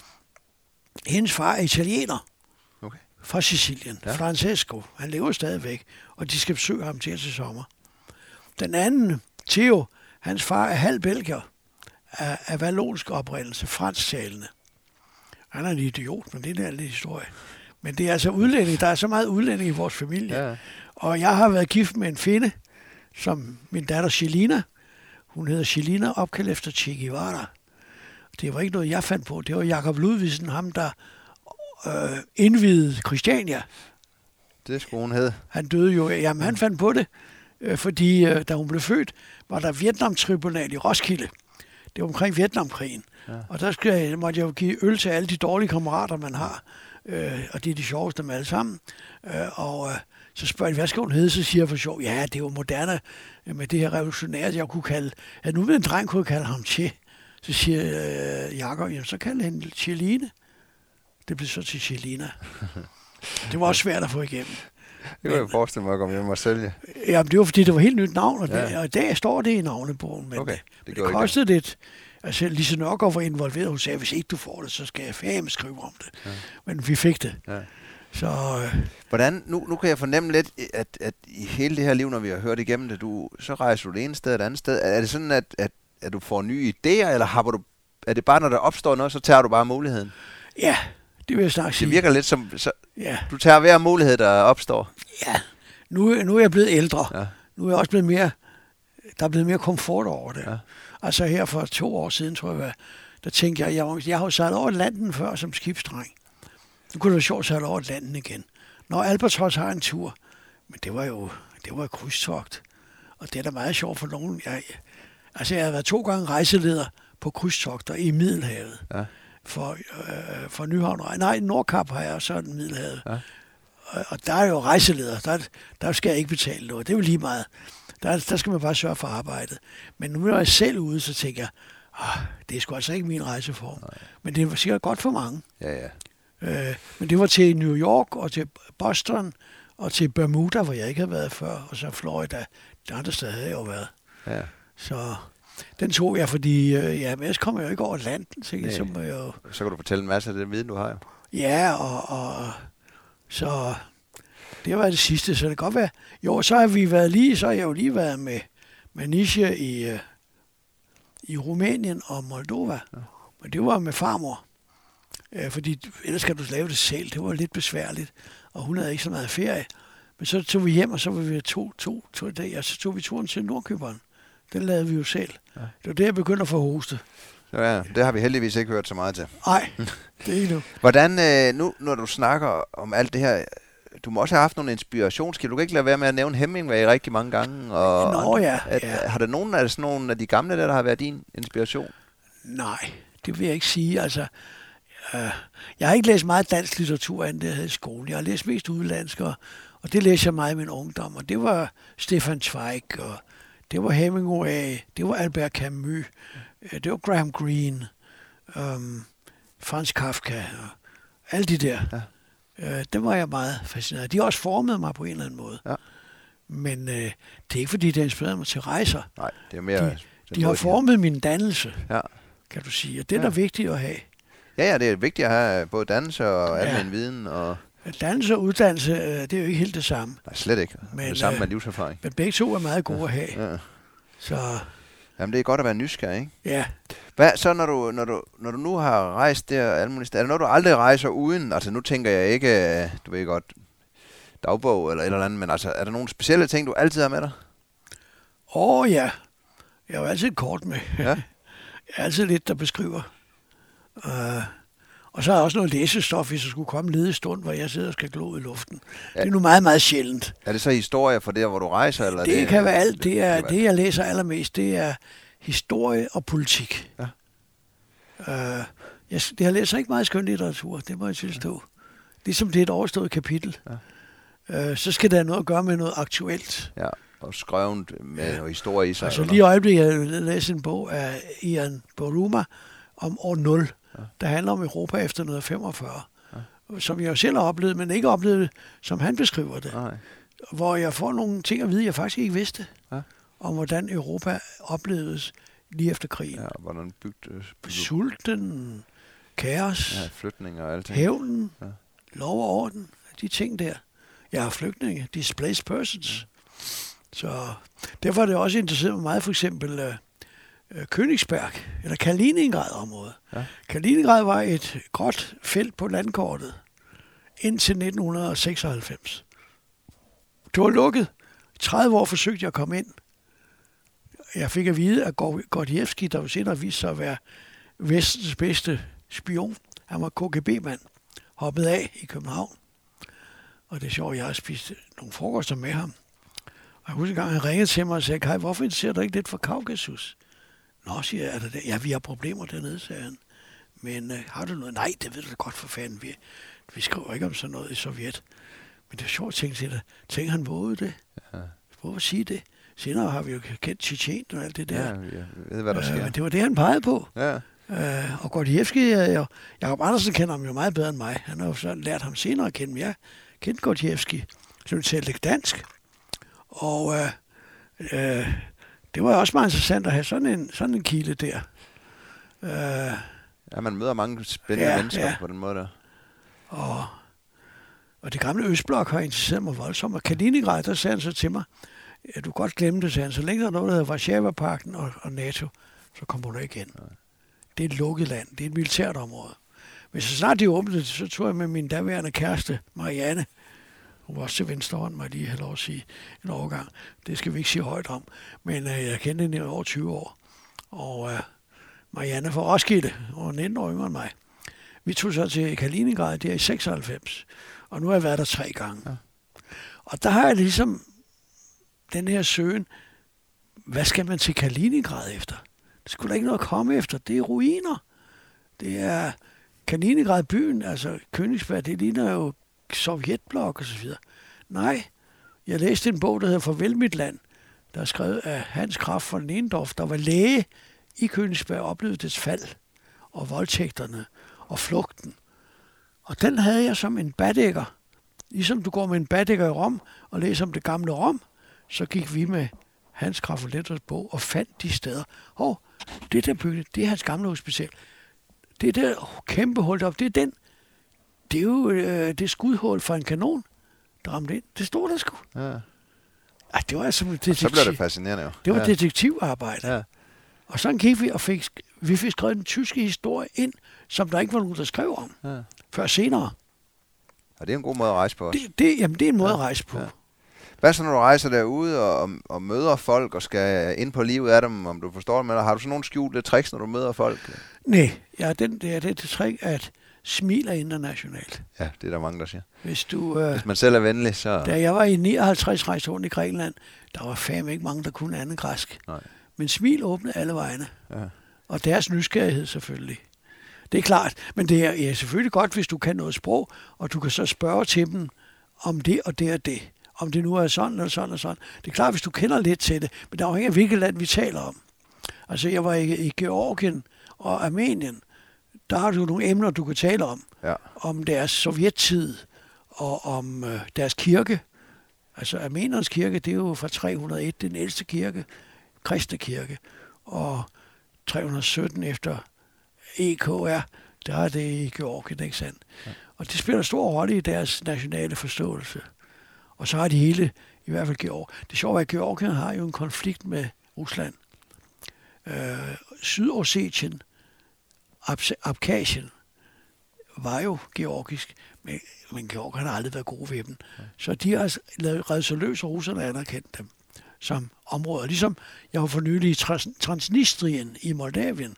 Det er også et sovjetområde, eller russisk område. Du lever i sovjettiden der. Ja. Der er russere, Øh, Putin anerkender dem ikke engang heller, for det kan han ikke så godt gøre, fordi så bryder han, så bryder han nogle, andre. nogle andre regler. Ja. Men han støtter dem. Så det, det gjorde skjulte tricks er faktisk også at sætte sig ind i folks historie og spørge dem til, ja, til det, de går op i. Ja, ja. Og den lever de, og den opfatter de ja. det. Øh, det er jo klart, det giver et billede af et land.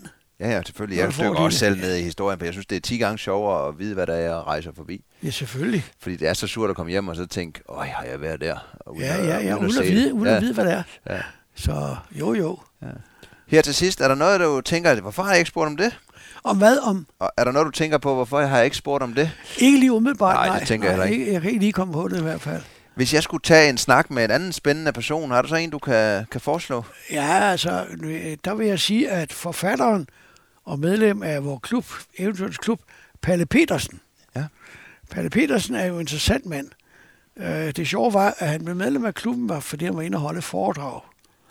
Og så begynder han at fortælle om, om sine bøger. Han har skrevet 120 bøger ja, mindst. det er imponerende. Ja, og jeg plejer gerne at præsentere ham, han har skrevet 130, men de 120 er udgivet. Uh, og så fortæller han om sine bøger. Men det var ikke særlig interessant. Jeg har skrevet det og det og det. Så, så skulle jeg godt se, at folk var jo tænkt, hvad er det her for noget? Så siger jeg til Palle, Palle, nu skal du lige høre, du har da også oplevet noget. Prøv lige at springe væk fra bøgerne, men prøv at fortælle det, du har oplevet, før du skrev bøgerne og så rullede den. Så rullede den. Det vil jeg dykke ned i. Så kom det jo frem. Ja. Og der var jo mange interessante paller jo mange steder, og mødte mennesker, og altså kom bag det der. Det er ja. der, hans eventyr ligger. Ham vil jeg tage en snak med. Ja, det skal du endelig gøre. Så vil jeg sige tusind tak, for at du vil være med. Ja, velbekomme. Og så til alle jer, der lyttede derude. Jeg håber, I var lige så godt underholdt, som jeg var. Og øh, igen, del det her, så andre også øh, kan dykke ned i de her fantastiske historier og de her læreting, som man selv kan komme ud på eventyr. Og til vi lyttes ved igen, så øh, gå ind i iTunes eller på Facebook eller noget, og giv det nogle likes og kommenter øh, det forskellige, så jeg ved, hvad I synes om det hele. Og til, indtil da, så lyttes vi ved, og have det godt. Hej.